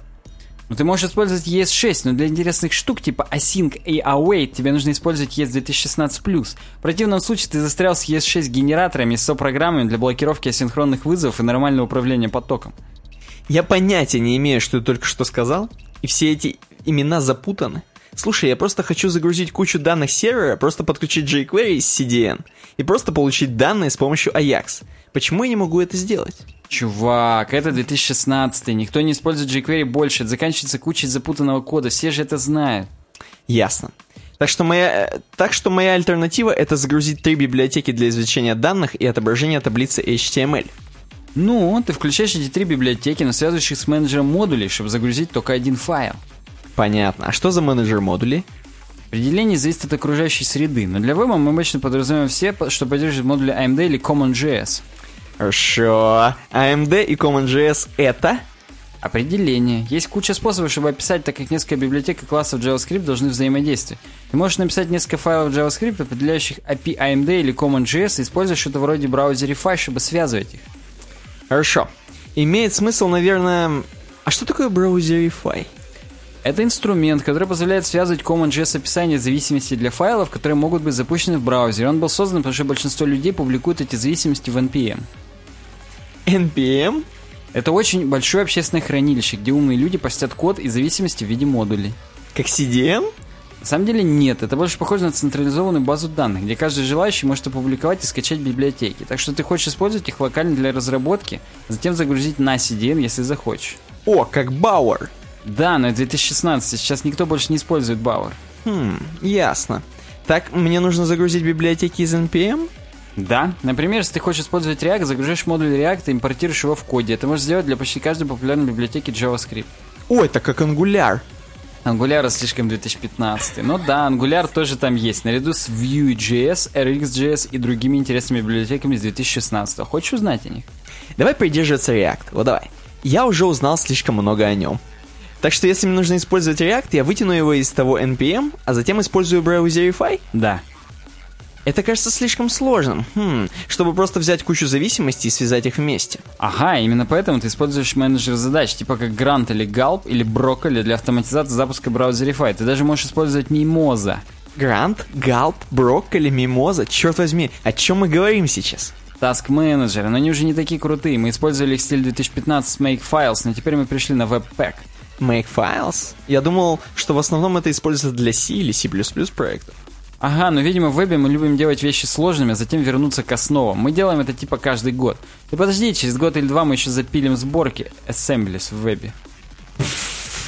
Ты упомянул что-то под названием Webpack? Это другой менеджер модулей для браузера. В то же время он и своего рода Task Manager. Это как улучшенная версия Browserify. Ок. А почему он лучше? Ну, может быть, не лучше, но более гибкий, в плане того, как зависимости связаны. Webpack позволяет использовать различные менеджеры модулей, а не только CommonJS, например, родные модули и эс шесть. Я очень запутался в этих CommonJS и и эс шесть. Да все в этом запутались, но больше может не париться, потому что есть SystemJS. О боже, опять что-то джей эс. Хорошо, а что это за SystemJS? Ну, в отличие от Browserify и Webpack один.x, SystemJS представляет собой динамический модуль загрузчика, который позволяет связать несколько модулей в нескольких файлах, а не связывая их в один большой файл. Подожди, подожди. Я думал, что мы хотели объединить наши библиотеки в один большой файл и загрузить его. Да, но из-за эйч ти ти пи два несколько эйч ти ти пи запросов на самом деле теперь лучше. Стоять. Так чего же мы не можем просто добавить три оригинальные библиотеки для React? Ты, конечно, можешь добавить их в качестве внешних скриптов си ди эн, но все равно нужно будет добавить бабель. Эх, и это плохо, не так ли? Ну да, придется включить полностью бабель Core, а это не будет эффективным для продакшн. На продакшн необходимо выполнить ряд предварительных задач, чтобы проект был полностью готов. А это ритуал, в сравнении с которым вызвать дьявола, как рецепт сварить... Это рецепт, как сварить яйцо. Надо будет минимизировать файлы, сделать аглифай, поиграться со стилями, подумать о загрузке скриптов. Так, понял, понял, понял. Но если не скачивать библиотеки непосредственно с си ди эн, то как иначе? Я бы сделал транспайл с TypeScript с помощью комбо Webpack плюс SystemJS плюс Babel. TypeScript? Я думал, мы пишем код на JavaScript. TypeScript — это и есть JavaScript, или лучше сказать, надмножество JavaScript. Более конкретно, JavaScript версии и эс шесть, ну та шестая версия, о которой мы говорили. Я думал, и эс две тысячи шестнадцать плюс, уже надмножество и эс шесть. Почему нам сейчас нужен еще и TypeScript? Потому что это позволяет нам использовать JavaScript как типизированный язык и уменьшить количество ошибок во время выполнения. В две тысячи шестнадцатом надо добавить некоторые типы в код на JavaScript. И TypeScript, очевидно, делает это. И Flow, хотя он проверяет только типы, в то время как TypeScript является надстройкой JavaScript, которую нужно скомпилировать. Uh, flow? Это инструмент для проверки статической типизации, сделанный парнями из Facebook. Они написали его на OCaml, а так как функциональное программирование является удивительно крутым. OCaml? Функциональное программирование? Ну, это то, что сегодня юзают крутые пацаны, ну, типа, знаешь, две тысячи шестнадцатый. Функциональное программирование, функции высокого порядка, current, pure функции. И понятия не имею, что это. Никто не понимает вначале. Надо просто знать, что функциональное программирование лучше, чем объектно-ориентированное. Это то, что мы должны использовать в две тысячи шестнадцатом. Подожди, я учил ООП в универе. Я думал, что это круто. Так было, пока Oracle не купил Java. Я имею в виду, что ООП был хорош раньше, его используют до сих пор, но теперь каждый понимает, что манипулировать состояниями эквивалентно пинанию младенца. Так что теперь все движется к immutable объектам и функциональному программированию. Ребята из Haskell уже сто лет кричат об этом, и это я еще не упоминал Elm. Но, к счастью, в сети теперь есть такие библиотеки, как Ramda, которые позволяют вам использовать функциональное программирование на простом JavaScript. Ты что, просто придумываешь имена? Что еще за Ramda? Нет, Рамда, как и Лямбда. Ну, знаешь, библиотека Дэвида Чембера.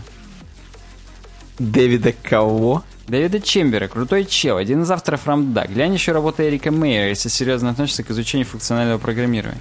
А Эрик Мейер это...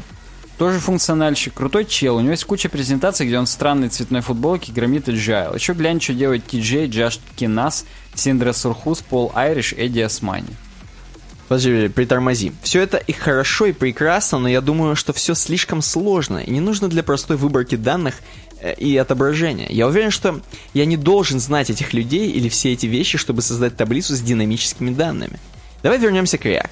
Как я могу извлечь данные сервера в React? Ну, на самом деле, для выборки данных не надо React, он только их отображает. Черт. Так а что использует, используется для выборки данных? Используй фетч для получения данных сервера. Использовать фетч для выборки данных? Тот, кто называет, тот, кто называет эти вещи, нуждается в тезаурусе? О да, фетч — это имя нативной реализации для выполнения икс эм эль эйч ти ти пи requests. А, о, Ajax. Ajax — это просто запросы икс эм эль эйч ти ти пи request, а фетч позволяет делать Ajax на основе промисов, которые затем можно резолвить, чтобы избежать callback hell. Callback hell? Да, каждый раз, когда выполняется асинхронный запрос, ты должен ждать его ответа, который заставляет добавить функцию внутри функции, которая называется пирамида callback hell. О, хорошо. А промисы решают эту проблему? Еще бы, манипулируя колбэками через промисы, ты можешь писать более понятный код, тестировать его, а также выполнять несколько одновременных запросов одновременно и ждать, пока все они отработают. И это все вот можно сделать с помощью фетч? Да, но только в некоторых браузерах. В противном случае необходимо включить фетч Polyfill или использовать request Bluebird или Axios. Сколько библиотек мне нужно знать? Сколько, сколько из них? Этот JavaScript, тут тысячи библиотек, которые делают одно и то же. Мы знаем эти библиотеки. Наши библиотеки огромные, а мы иногда добавляем картинки с Гай Фьери в них. Гай Фьери? Практически Гай Фьери. Давай покончим с этим. Что эти Bluebird, Request и Axios делают? Я случайно потерял, где мы читаем. Это по литературе. Э, да. Потерял. Это библиотеки для выполнения икс эм эль эйч ти ти пи requests, которые возвращают промисы. А метод Ajax jQuery не возвращает промисы? Мы больше не используем J в две тысячи шестнадцатом. Просто используйте fetch, polyfill или bluebird, request или axios. Затем управляй промисами с async, await и бац, у тебя правильный поток управления.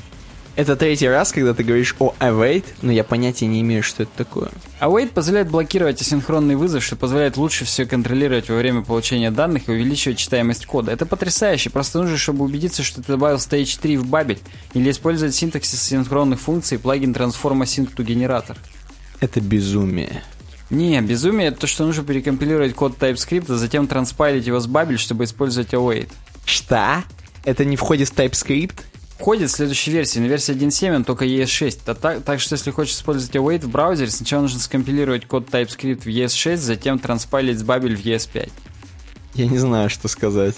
Да слушай, это легко, пиши весь код в TypeScript, все модули используй в fetch, компилируй в и эс шесть, транспайль с бабель в stage три и загружай System.js. Если у тебя нет fetch, используй polyfill или bluebird, request или axios и отрабатывай промисы с await. У нас очень разное определение легко. Так, с этим ритуалом я наконец получил данные, и теперь я могу показывать их с помощью React, правильно? А приложение будет обрабатывать любые изменения состояния? М-м, не думаю, мне просто нужно отобразить данные. Ух, слава богу, в противном случае мне пришлось бы объяснять Flux и реализации, такие как Flumox, Alt, Fluxible. Хотя, если быть честным, ты должен использовать Redux. Это уже какие-то, знаешь, лекарства пошли. Как же достали эти имена? Опять же, мне просто нужно отобразить данные. А, если просто отобразить данные, не надо начинать с React, нужно взять движок шаблонов. Ты шутишь, что ли? Думаешь, это смешно? Да я просто объясню, что ты мог бы использовать. Стоп, просто остановись. Я имею в виду, даже если просто использовать шаблонизатор, я бы все равно использовал комбо TypeScript плюс System.js плюс Babel на твоем месте. Мне нужно отобразить данные на странице, а не выполнить оригинальный фаталити Sub-Zero из Mortal Kombat. Просто скажи мне, какой движок шаблонов использовать. Ну их много, с каким ты знаком?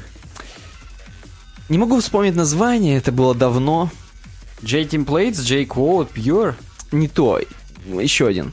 Transparency, JSRender, Markup.js, Knockout.js? Другой. Plates.js, jQuery, tmpl, Handlebars, некоторые люди до сих пор используют его. Может быть, а есть что-то похожее вот на последний? Mustache, Underscore, я думаю, что теперь у Low, даже у Lodash есть шаблонизатор, но это своего рода две тысячи четырнадцатый. Возможно, он был поновее. Jade, Dust.js? Нет. Dot.js, E.js? Нет. Nonjax, E.City? Не. Чувак, никто не любит синтаксис CoffeeScript в любом случае. Jade? Нет, ты уже сказал Jade. Ну, я имел в виду Pug, я имел в виду Jade, я имею в виду Jade, теперь Pug. Mm, нет, не помню. Какой, какой бы ты использовал? Наверное, нативный и эс шесть Template Strings. Дай угадаю, это требует и эс шесть. Да.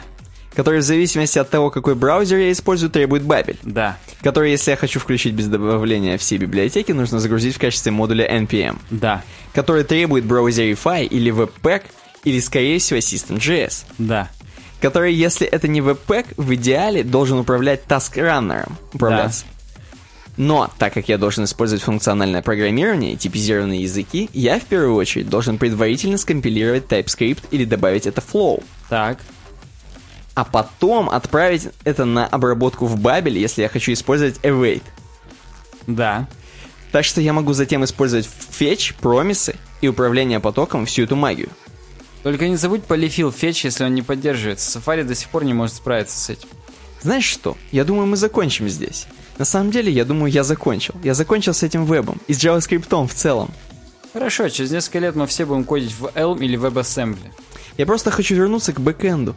Я не могу справиться со всеми этими изменениями, версиями, изданиями, компиляторами и транспа... транспал... транспайлерами. Сообщество JavaScript безумно, если оно думает, что кто-то может идти в ногу с этим. Понятно, тогда тебе надо попробовать сообщество Python. Почему? Слышал о Python три? Я напомню, у них там тема, что вышел Python три, его до сих пор так никто особо и не поддерживает, все на два семь. Да, там что-то все плохо, говорят, да? Да, да, да, да. Короче, я не знаю, это какая-то поучительная, поучительный диалог такой. Нам нужно свое мнение непременно высказать. На самом деле, даже читая вот это все, ты понимаешь, что жесть. Согласен. Мы с Никитой в этом подкасте неоднократно говорили свое отношение к JavaScript, к метапрограммистам, которые вот рассуждают про все библиотеки и так далее, и к тому, какой хайп вокруг этого всего поднимается. Собственно, наш предыдущий подкаст, предпредыдущий, назывался «JavaScript покоряет мир». Да, кстати. И кстати. Там мы тоже об этом говорили, поэтому, чуваки, надо как-то это, приосадить немного коней и просто заниматься работой. Да, отлично, отлично, по ролям прочитали. Что у нас там дальше идет? Твоя тема, Microsoft Paint три дэ. О, у нас блок социальных и это, светских кстати, новостей. Нам, блин, ударил стойку. Это нам тоже предложили в темах слушателей. Я опять не, почему-то не показал оригинал комментария. Здесь достаточно такая легенькая тема по сравнению с тем, что мы там бабили, читали и эн пи эм. Эм, с газеты .ру, как ни странно, можно сразу обратить внимание на курс евро и доллара. Ух ты. Да, но тем не менее, Microsoft выпустит Paint с поддержкой три дэ. Это более свежая новость, чем от тридцатого марта все-таки. восьмого октября она была запущена. И чувак, эм, а точнее, как мы увидим, что это чувиха, Walking Cat, практически Walking Dead, записал ролик с презентацией новой версии. Пользователь Twitter Walking Cat. И это The Verge, собственно, пишет. И, значит, какая тема? Тема того, что помимо полного графического редизайна, Microsoft добавила возможность рисовать в редакторе в три дэ, в Paint. В три дэ, в Paint. Охренеть. Э, да, и, короче, редактор м, получит название Paint Preview, естественно. Новый Paint заточен для работы на планшете, то есть они все Surface свой продвигают. И здесь, на самом деле, можно просто проскр- проскроллировать И увидеть вот ее саму, я просто хочу вам показать ее. Ты там просто. Я, я вижу, вижу. Да, там, там я такая... давно уже проскроллировал да, на нее. Да, там такая девушка с полувыбритой головой, для наших слушателей просто говорю. И вот она говорит, что типа представляем вам новый Paint э, Preview. И ты нажимаешь на видео, собственно. Нажал. И, короче, ты можешь сразу, знаешь, мотнуть куда-нибудь в серединочку. Просто в серединочку мотни. И там, знаешь, уже, короче, рыбок рисуют да, в три дэ. Да, я как раз на рыбок сейчас попал. Там уже, короче, можно вращать элементы вот эти вот, те, которые ты рисуешь. И практически три дэ Max. Такой более лайтовой версии. Видно, что здесь чайников нет, как в три дэ Max. Ну, какие? Без чайников какой три дэ редактор? Да, согласен. Но, тем не менее, уже все серьезно. Уже... Я не знаю, к чему это они готовятся. Может быть, это для ви ар будут чуваки рисовать. Или типа детки будут... Чтобы детки покупали... ви ар-очки и смотрели там на свои рисунки. Я не знаю, то есть есть какая-то, наверное, какой-то поинт в этом. Потому что все-таки Paint, он всегда был самым легким таким редактором. Ну, относительно самым легким, хорошо. Но я не думаю... Тут, конечно, пишут, что именно обновление Paint. Мне кажется, что они будут существовать вдвоем. Обычный Paint и Paint Preview. Угу. Может быть, может быть, может быть. Тем более, что он заточен для работы на планшете. А на пи си, возможно, не так все просто с этим будет. Стилусов-то у нас не будет таких крутых. Хотя да, рисовать будет посложнее. Поэтому, наверное, не стоит пока бояться сейчас. Стоять бояться. Да. Можно как-то откинуться и закурить. Можно вот полголовы выбрить, как у девушки, например. Тоже, тоже. Окей. Следующая новость... Эм... Такая, тоже достаточно легенькая, с сайта ю эй эс точка ком. Я вам напоминаю, что это чуваки, которые сделали охрененный плагин эс и о by ю эй эс. Так. Для WordPress, например. И они достаточно шарят во всем, что, что касается эс и о, да и вообще все, все что касается сайта, сайтов и WordPress в том числе. У них даже есть охрененные темы, шаблоны на WordPress, очень стильные. Они, кстати же, их перестали продавать. Они... После редизайна они как-то постыдились, постыдились. И, и все, они темами перестали заниматься. Да, но я помню, мы ржали, там такие очень архаичные э, шаблоны прям. Ну, как у нас на сайте сейчас. Да, да. Так вот, здесь очень короткая тема. Про то, что многие дизайнеры, они же веб-дизайнеры, они же разработчики сайтов, любят впихивать... М- Невпихуемые. Да, футер. Всякое, знаешь, типа, дизайн by. Типа, веб-сайт developed by. Ну, там, разработка Разработ... сайта двоеточие. By, там, да. Разработали двоеточие. Да-да-да. Вот, вот такое любят делать и писать, кто автор. И делать ссылочку, например, куда-нибудь на, на свой сайт, например, своей студии. Или свой личный блог. И, с одной стороны, да, это имеет плюсы. Это, во-первых, там... Вдруг ты сделаешь какой-то крутой сайт, э, который будет там высоко в Гугле. И ранжирование повысишь и себе, и, и вообще всем приятно сделаешь. Но не всем, на самом деле, не всем. Себе ты точно сделаешь. Вот. Ты просто будешь гордиться. Вдруг это какой-нибудь сайт крутой компании, какой-нибудь «Газпром». Ты там написал, что ты автор, и все такие «Вау». И у всех шишка, и у тебя шишка. Согласен. Вот. Но ю эй эс, точнее конкретно чувак, автор статьи, нас призывает. Это все хорошо, да, я вас понимаю абсолютно на сто процентов.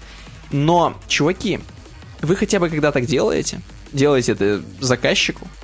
Заказчик в основном такой чувак, который вот его это в последнюю очередь волнует. В основном так. То есть в последнюю очередь волнует что-то там в футере, что-то висит, кто это создал. Ему похрену это. Ему главное сделано так, как сделано. Я думаю, футера. Большинство заказчиков даже думают, что в принципе вот когда делаешь сайт, оно автоматически уже так пишется. Да, то есть они вообще не понимают природу вот этого появления этой надписи. И думают, ну ладно, окей, у нас главное есть корзина, у нас тут все работает, покупаются товары и все хорошо. Но, тем не менее... На вот самом это... деле, вот всем бы такой подход. Да, но, тем не менее, вот эта штука, она может когда-нибудь всплыть, когда-нибудь кого-нибудь бесить, он может быть... Ну, просто это, так скажем, м- Дур... этикет. Дурной тон. Да, да, то есть нужно соблюдать этикет все-таки с заказчиком. Вы выполняете работу, в которой должно быть соблюдено все, что хочет заказчик. Понятно, что можно накрутить всякого дерьма поверх. Но вы же вот не будете там ставить свой какой-то бэкграунд, хотя заказчик про него ничего не сказал, но вы поставили свой бэкграунд. Вы так не будете, вы все согласуете. Вот именно вот эту штуку, которая вместо автора, то есть design by, разработана, ее бы хорошо просто сказать, упомянуть о ней, что внизу будет хотя ссылка. Хотя бы просто, да. Ну а внизу, короче, мы там даже, знаешь, сказать, что это все само собой разумеющееся на самом деле. Ну, а внизу мы, как обычно, разместим там, там такую-то да. ссылку. Да, просто чтобы он был в курсе, потому что вдруг он скажет, не-не-не, ребят, я тут собрался что-нибудь другое, там, там пиарить себя тоже в футере где-нибудь. Или, или скажет, допустим, оформите там по-другому как-нибудь. То есть, ну, это, это важная хрень, это просто этикет. Причем, я вот даже не знаю, вот э, чуваки из Юаста, они не приложили никаких э, ссылок в подтверждение. Я, если честно, думал, что это практически... Ну, не то, чтобы я каким-то сейчас русофобством занимаюсь. Угу. Я думал, вот только у нас-то их вот делают. Без спроса, там, вот, просто там какую-то ссылку сделать, что-то еще. Но, а видимо, нет. Раз они пишут, значит, есть прецедент.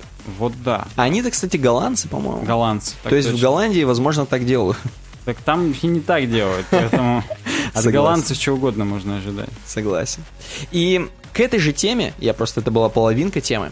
Ух к ты. Этой же теме у нас есть еще одна половинка темы с нашего сайта. Ты можешь перейти. Чувак я нам... перешел. Да. Чувак в комментариях, Дмитрий, очень любопытный, любознательный чувак. Говорит, пишет: я нашел вашу пасхалку, если ее так можно назвать, со всеми вашими ссылками, на чем сделан сайт, хостинг и так далее. Не знаю, находил ли кто-нибудь.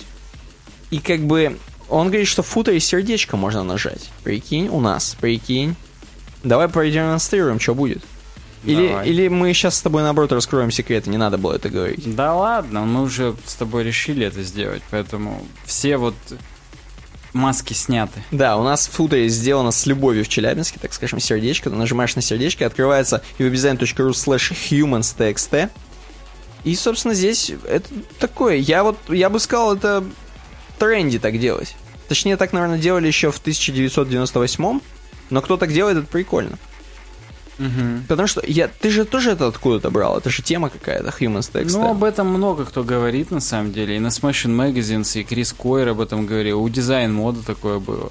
Да, да. В принципе, Cool Kids, они так делают. Они так делают, и можно здесь, в принципе, написать всякое. Можно даже какие-то прикольчики написать. И чуваки, которые найдут, они поржут. И они будут уже к вам относиться более так, с позитивом. Пишите в комментариях примеры своих хьюмансов ти экс ти. Может быть, вы их только после этого выпуска сделаете. Может быть, мы вас вдохновим на что-то. Да, да. Так что вот такой небольшой, небольшая такая темка про то, что... Как, как писать место автора и вот... Что, в футере. Как-как? Как-как? Эм, следующая тема. Google позволяет конвертировать, прикинь, у нас называется. Смешное название. Как будто, знаешь, он мне сейчас позволяет конвертировать мою валюту, например. Но валюту-то он давно позволяет конвертировать, не в прямом, конечно, в переносном смысле. А вот м- теперь можно короче, короче, короче. Конвертировать для дизайнеров сейчас новость. Конвертировать between эр джи би and hex values. Прикинь. Блин, то есть, хотел. То есть, давай продемонстрируем утятам на экране. Утятам? Напиши, напиши в гугле эр джи би to hex. Так, сейчас... эр джи би to hex. Так, есть. Жмякаешь, и у тебя должна такая хрень вывалиться. Не, у меня нету. О, а что это? Возможно, в хромах только. To hex. Я захожу у себя в хроме. Ничего не работает. Короче... Наверное, эм... не всем включили еще. Возможно, это ю эс эй only пока. Возможно, это... Просто мне вот в чатике уже писали люди некоторые, что у них просто Google обновил дизайн уже. Вот это да. А, ой-ой, ой-ой, не туда зашел. И вот, собственно, на скриншоте мы можем наблюдать именно уже обновленный дизайн. Видимо, в обновленном дизайне, да, если у вас вдруг долетело до вас. Вот такая да, хрень. Кстати, пишите в комментариях, если у вас долетело. Делитесь с нами, рассказывайте вообще. Да, эр джи би to hex пишешь, хех, хех. И у тебя появляется такая дополнительная панелька, вот такой вот как бы сниппет, который вываливается. И ты можешь спокойненько, спокойненько. эр джи би-шный код, то есть прям возякать там, как обычно, по палитре. И все это в хекс. Я, я есть... думаю, что если нажимаешь Show Color Values, там можно ручками вписывать. Когда... Конечно, конечно. Чтобы как бы, ну... Потому что без ручек никуда, потому что тебе как раз надо по-быстрому какие-нибудь что-нибудь перевести. Да, то потому есть... что возякать ты как... Ну, как ты будешь возякать? Ну, как... У тебя, если это конвертер, то он подразумевает, что ты либо одно, либо другое можешь ввести и получить, опять же, либо одно, либо другое, второе. Да, ну вот, вот такая прикольная хрень. То есть Google и для дизайнеров старается.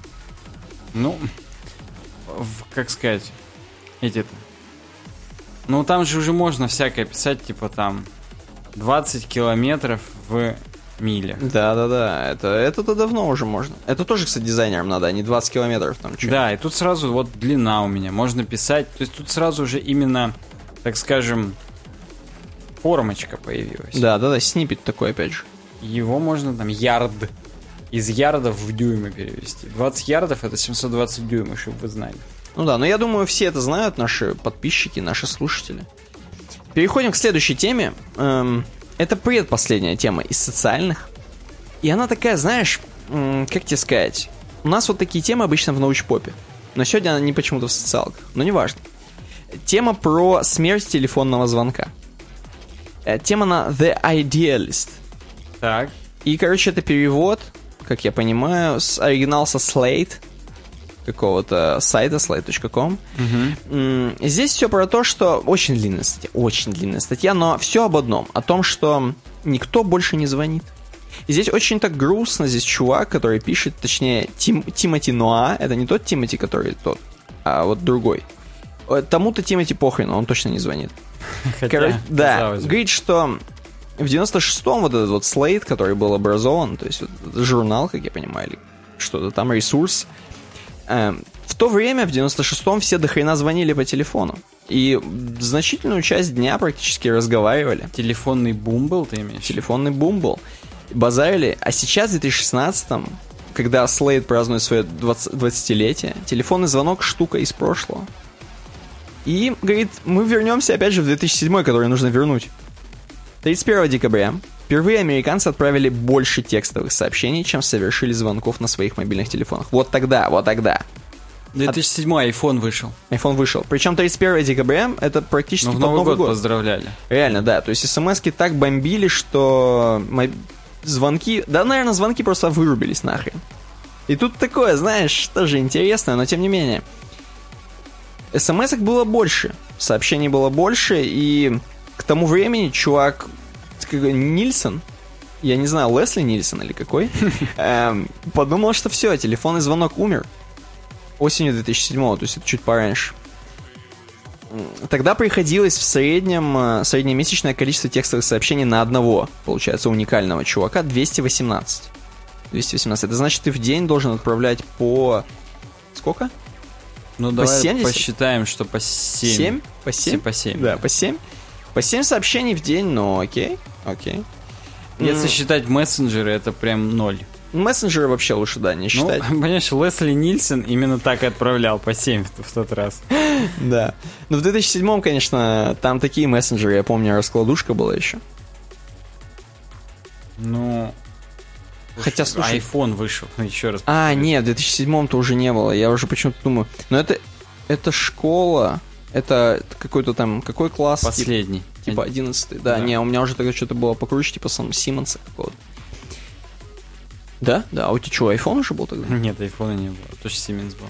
Ну вот, да, смотри, Симмонс. си икс шестьдесят пять, как сейчас помню. Вот. М-м, окей. Дальше, короче, что пишут? Жизнь без телефонных звонков — дело одиноких. Прикинь. Я не знаю, к чему он. Здесь еще такой перевод, если честно, очень казенный на идеалисте. Но тем, тем не менее, тем не менее. Ну, а. В смысле, если ты одинокий, тебе никто не звонит. Это Чё понятно. Но я достаточно... Если я, допустим, и не одинокий, и не, не одинокий, мне все равно никто не звонит, потому что, собственно, звонки-то умерли. Что еще пишут? Тут очень много он все это мусолит. Там была очень интересная хрень про то, что, короче, телефоны были придуманы для того, чтобы делать дела. Двигать движение. И так. Вот в тысяча восемьсот семьдесят шестом, десятого марта, то есть очень давно, очень давно, господин Белл, который, собственно, придумал всю хрень телефонную, позвонил своему чуваку, которому помогал, к своему коллеге, но именно помощь, и сказал ему: ты зайди ко мне в кабинет, практически. Вот так. Угу. Это был первый звонок. А сейчас по теле... телефонный звонок считается, какая-то тревога у тебя вызывает. То есть в основном у нас сейчас телефонный звонок — это что-то срочное, что-то такое прям неотложное. Прям да, потому что обычно, ну, напишет, когда увидит, ответишь там туда-сюда. Да. То есть сейчас телефонный звонок воспринимается вообще по-другому. И там он говорит, что многие всякие иконы поп-культуры там практически умерли из-за этого. Там какие-то рассказы, фи- фильм Альфреда Хичкока, там, там, где все звонили, видимо. В случае убийства набирайте М. Вот такое.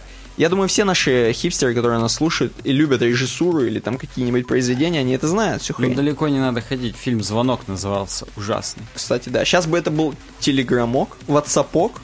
возможно. Сапог, да. Да. Вайберок. Вайберок, действительно. Ну вот такая пространная я могу, тема. Я могу от себя, например, рассказать. Давай, давай. Же мнение от своего сказываю. Давай, про Google и Hex-редактор что-то не высказали, но неважно. Так вот, э, до какого-то недавнего времени я тоже не любил звонки. У меня всегда телефон был на беззвучном режиме. Я не любил звонки, не любил, когда мне звонят, потому что это на самом деле ведет... Ну, мне кажется, это то, что люди закрытые более стали. Им комфортно уже вот общаться в тех условиях, в которых они хотят. То есть там в мессенджерах, где-то еще. Их никто достать не может так. Они как бы чувствуют какую-то... Можно подумать между сообщениями. Да, они некоторую защищенность чувствуют. И вот когда... Я даже не помню, с чем связано мое увлечение опять телефонными звонками. Ну, кстати говоря, я-то здесь думал, когда статью эту прилагал, что типа все звонят уже по WhatsApp. В смысле, что именно сотовые звонки ушли, mm-hmm. а звонки через интернет пришли. А тут-то нет. А тут ты видишь именно про сообщения. Поэтому я-то, я, я готовился и на то отвечать. Что я незаметно стал видеть, что вот на десятой прошивке уже мне звонят не сотовых, а WhatsApp-аудио везде написано. Я думаю, блин, что-то с нами стало, что-то с нами произошло. Ну, тут интегрировали просто, что теперь они выглядят как обычные звонки, звонят как обычные звонки. Угу. Ну, в общем, да, если отвечать все-таки на эту статью, то это от того, что люди более закрытыми стали, более эгоистичными, более, так скажем, эгоцентрированы, и они уже хотят общаться именно так, как они хотят. А звонки это прям, ну и ленивыми, наверное, не стали. Звонки же реально заставляют что-то делать. Сорвись, подойди ко мне, вот Белл. Он прям заложил основу звонков. Звонок это побудительное. Это алло, подойди там, или алло, сделай, или алло, а ты там это. Угу. И люди перестали хотеть что-то делать. Может быть так. Ну и как, с каких-то пор я просто решил, что не-не-не-не. Так жить нельзя, надо быть открытым человеком. То есть если, если мне звонят, значит хорошо хоть звонят. Потому что как тут у нас написано? Ну что могут не звонить. Жизнь без телефонных звонков дело одиноких. Вау. Ну и да, чувак тоже, на самом деле, сильно тоскует по тому времени. Видимо, любит звонить. Говорит, у меня, говорит, дома дети, допустим, сидят. И, говорит, ни слова могут не проронить, просто весь день дома дети сидят. И вообще тишина абсолютная. Раньше бы они просто базарили по телефону. Знаешь, как девочки это любят делать. Любили, по крайней мере. Ну, это, опять же, по доктору Савельеву, которого мы в тот раз упомянули, и которого все обосрали в комментариях. Ну, не все, один чувак. По-моему, может, двое. По нему это все способ, так сказать, реализовать свою эту половую функцию. Когда ты много звонишь, много пишешь, ты шансы увеличиваешь просто. Вот, он хочет, чтобы увеличивали шансы конкретно по телефону, чуваки. Ну да, на самом деле, к сожалению, мессенджеры не менее их увеличивают, поэтому да, это просто вкусовщина человека из Slate, который писал эту статью. Да. Окей, окей, можно дальше расти профессионально, у нас сейчас какая-то супер тема. Нам Ник Бомбалеич, наш старый знакомый, предложил тему. Я так понимаю, это какая-то Мегаплан рассылка, потому что там внутри чувак представляется редактором Мегаплана. Мегаплан. Окей. Статья называется «Мастерство». Почему никто не ждет от вас ничего особенного? Это сейчас что-то будет такое мотивирующее, умное? Довольно-таки да. Мотивирующее, умное он писал еще в прошлый раз, потому что здесь он прикладывает статью, что... Я, говорит, месяц назад написал в блоге резкую статью о карьере. И тут есть ссылка к нему на Максимиль... Максимильяхов. Максим Ильяхов, понял, во. Рано расслабляться. И там он, видимо, просто рассказывал о том, что надо дохрена реализовывать, там... Забивать голы. Да, да, за, забивать, да. Зарплаты зарабатывать большие, там, стремиться на Бали, в Таиланд, ни хрена не делать, там, и так далее. Так ни хрена не делать или зарабатывать? Ну, в смысле, дохрена зарабатывать и что-то как-то реализовываться, видимо, чтобы что потом ни хрена не делать. Скорее всего, так. Потому что там он в конце еще рекламирует свою книгу «Мастерство». Так, ладно, допустим. Ну допустим. Так вот, статья получила та самая резкий отклик в интернете, потому что общая тональность была такая, какой мерзкий манифест карьериста. Типа вот фу-фу-фу так жить, вот типа ты всю жизнь будешь пытаться реализоваться, так и не реализуешься, еще и говна поешь за всю жизнь, типа ни хрена не поживешь. Так нормально. И сдохнешь этим карьеристом. Да, и говорит, я вот должен объясниться. Он, он на, на сраном сайте достаточно пишет. Он это пишет на веб-версии рассылки. А, окей, это мы, Причем, мы видим письмо. Да, мы видим письмо. Причем он пишет, что с учетом того, насколько большой отклик мы получили на статью о поколении Y на блоге Мегаплана, он решил, а там именно как раз если вам двадцать пять, кризис поколения Y в России и США. Кстати, надо будет прочитать, тут, скорее всего, что-то интересное. Но неважно. Типа нет лучшего места, как вот на мегаплане это написать. Окей. Он, в принципе, пишет, я мысли типа черпнул из работы в мегаплане и так далее. Первый тезис. Никто не хочет, чтобы вы росли. Хоть и может показаться неожиданным, но работодатели и заказчики не озабочены вашим ростом. Потому что на самом деле любые бизнес-процессы и так далее, они рассчитаны от всех постоянных. Вот если у нас есть постоянно два дизайнера, постоянно два разработчика, они постоянно выдают одну и ту же работу. Угу. То есть если вдруг внезапно кто-то начинает расти и в два раза быстрее работать, уже бизнес-план другой. Уже надо все переделывать, уже, ну, то есть до хрена всего. И сотрудник обычного предприятия – это всего лишь часть системы с определенной ролью. Фирме нужно реализовать функцию продажи, нанимать менеджера по продажам. Пока он продает, выполняет план, компания не имеет к нему претензий. Никто ведь не ожидает, что через год он станет руководителем отдела. Или будет продавать в два раза больше. Как бы это им похрен. Этого нет в бизнес-плане. Для интереса им могут добавить бонус за перевыполнение, но если нет, ничего страшного. Чтобы расти на таком предприятии, сотрудник должен сам искать себе приключения. Причем э, зачастую такие приключения еще будут... Да не, может не будешь. Может, ну его нахрен, да не, не надо там и так далее. То есть, в принципе, влезать в какие-то новые проекты, как в советской поговорке инициатива наказуема. Угу. Тебя еще и скажут, ты, чувак, давай лучше ты не высовывайся, мы тебя вот сейчас премии еще лишим. Поэтому, когда человек любит свое дело, быстро развивается, он скоро перерастает должность, решает двигаться дальше. Если компания его не повышает, а в большинстве случаев не повышает, потому что у тех людей, которые на должностях повыше, у них свои дети есть. Как, как в том анекдоте, да, про генерала. Так. Поэтому обычно уходят после этого люди, потому что гораздо спокойнее компания, когда сотрудник просто много лет сидит в своей должности, выполняет план. И все вот движется согласно планированию. Это в равной степени касается, между прочим, мы же здесь веб-программист, угу. Касается и просвещенных творческих фирм, дизайн-студий, архитектурных бюро, инженеров, программистов, рекламщиков. Никто не хочет нанимать дизайнера, заранее зная, что через пять лет он идет открывать собственное бюро. Поэтому творческих людей заманивают в компании страховками, Xbox'ами и печеньками. А знаешь зачем? Чтобы их, так скажем, опоить Xbox'ами и печеньками, чтобы они не росли никуда. Как уколами. Как уколами, да. Я знал, что это будет, но почему-то все равно было смешно. Так вот, и здесь сразу печеньки, что типа фу-фу-фу, что другим ничем привлечь не можете. Нормальных людей. И все, и люди начинают гнить в этих всех офисах, не развиваются и так далее. Кроме этого, обучать и развивать сотрудников это дорого. Только зажиточные компании могут это себе позволить, они открывают спецотделы, которые организуют и оплачивают обучение сотрудников. Причем с оговорками. Вот, ну, в большинстве компаний, если есть какое-то обучение, вот Георгий, наш общий с тобой знакомый, он работает вот в компании, которая медтехникой занимается, угу. И его обучают в Германии, да, кроме шуток. Но прям посылают, в смысле, прям посылают, да, оплачиваемая командировка с обучением и дают контракт, ой, сертификат, который действует два года, что он там сертифицированный специалист по такой-то технике. Но за это его обязуют проработать в компании еще минимум три года. То есть два года с сертификатом, а потом еще год просто так, за то, что они его типа учили. Mm-hmm. То есть, ну вот здесь написано, что в крупный московский интегратор один оплачивает причем половину стоимости курсов, даже не целиком. Но при увольнении удержится сумма оплачиваемых курсов за последний год. Если хотите увольняться, за последний год не учитесь за его счет. Если фрилансер, тоже клиенты как бы особо не хотят, чтобы вы стремились к росту. Потому что им вот нужна ваша цена и качество данной. Если вдруг вы начнете делать лучшее качество, вам больше не заплатят. А mm-hmm. вы не захотите делать за ту же цену, и в результате у вас расстроится, так скажем, вся работа. Ваши друзья и коллеги тоже не хотят, чтобы вы росли, потому что вы на их фоне, они хуже будут выглядеть. Да. Точнее, на вашем фоне они заговариваются. Короче говоря, если вы вдруг начнете переть, они от вас дистанцируются, вас тем не будет. Uh-huh. Ну и здесь сразу написано, со времени школы мы постоянно в окружении одноклассников, однокурсников, коллег, клиентов.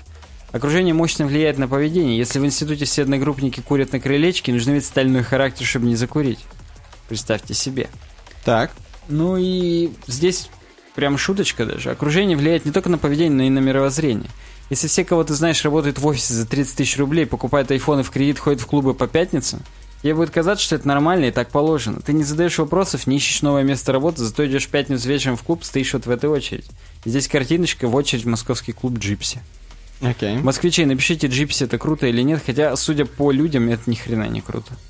Там как-то еще все смазано. Ну вот, да, напишите про этот клуб, почему вообще. Фотограф Олег Бармин, или Бармин. И там есть даже статья на Life Journal, видимо, как раз про клуб «Джипси». Но я вот хочу, чтобы в комментариях нам написали. Блин, чуваки. Короче, кто клубится, пацаны, в Джипси, напишите там, что как. Можно нормально. Нормально. Да, можно тема. Ли нормально отдохнуть? Вы, выхватить можно там? Так вот. Ну и, короче говоря, если ты крутишься среди предпринимателей-миллионеров, начинаешь думать об уходе с работы в собственный бизнес. Ну вот, к сожалению... Не... Представляешь, ты такой, короче, у тебя все друзья э, в клуб идут и тридцать тысяч получают, а ты среди миллионеров крутишься каким-то образом. Ну вот... Возможно, ты тогда девушка, и, возможно, ты там крутишься с каждым миллионером.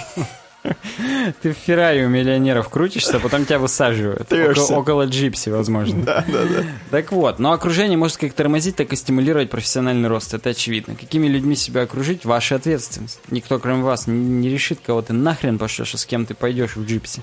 Конечно. Надеюсь, ваше окружение не тянет вас в болото. В Джипси. Да. Никому не нравятся ваши методы. Здесь пишут, что если вдруг вы начнете делать круто, то вы будете требовательным к коллегам. Типа, будешь подходить и говорить: слушай, ты вот тут скобку не закрыл. Слушай, ты, слушай, иди ты отсюда, ты это. Ты сам-то закрыл, такой, конечно, закрыл. Я поэтому и стал видеть, что ты не закрываешь. И все, вот. Нет, конечно, закрыл, я же с миллионерами, то все. Кручусь. Кручусь. Так вот. И тут, ну, конечно, я-то тридцать тысяч зарабатываю в Джипси, хожу, а ты с миллионерами крутишься. Так вот, и... На самом деле, здесь вот чувак пишет, что я вот из принципа не берусь за проект, где пишет только текст. Ну, он, я так понимаю, какой-то редактор, главный редактор Мегаплана. Ну, видимо, да. Если я, говорит, работаю над сайтом, то он управляет и дизайном, и контролирует разработку. Если он ролик делает, то он и пишет и сценарий, и монтаж проверяет. То есть он все хорошо контролирует. Иначе, говорит, он не может выпускать хороший продукт, а у него принцип такой. Угу. В принципе, здесь расписано такая классическая... Э, классический случай, как работают средненькие дизайн-студии. Они рисуют макет, клиент его не принимает, и через еще несколько непринятых макетов начинает управлять дизайнером в ручном режиме. А вот сделайте логотип побольше, телефон крупнее, а вот тут кнопку более выпуклую. Дизайнер сначала сопротивляется, но потом теряет волю к борьбе и делает все по указке. На выходе позорная работа, которую клиент принимает просто потому, что сам же фактически ее и сделал. Хорошая студия в этой ситуации докапывается до истины. Почему клиент захотел сделать именно такой дизайн? Может быть, он переживает, что новый дизайн не будет продавать? Или у него было свое представление решения, и он не готов от него отказаться? Профессионализм дизайнера не в том, чтобы нарисовать красивые картинки, а в том, чтобы вникать в проблемы клиента и уметь их решать. Но это мы уже неоднократно говорили, что дизайнер — это не чувак, который рисует, это чувак, который решает проблемы. Uh-huh, uh-huh. И на самом деле... Хорошие, в принципе, специалисты в своем деле, они все начинают брать в свои руки и говорят: блин, чувак, мы работаем или так, или мы вообще не работаем. Вы можете прям вот... Если вдруг работаете с такими подрядчиками серьезными, примерно все так и будут говорить. Никто не будет идти у вас на поводу и скажет: блин, чувак, у меня таких, как ты знаешь, сколько? Вон там, в плане, в Трелло в моем, да, задачи висят. Что как бы вот ты точка на моем радаре, и мы иначе не будем работать. Середнячок — это ок. Ну, здесь грустная история.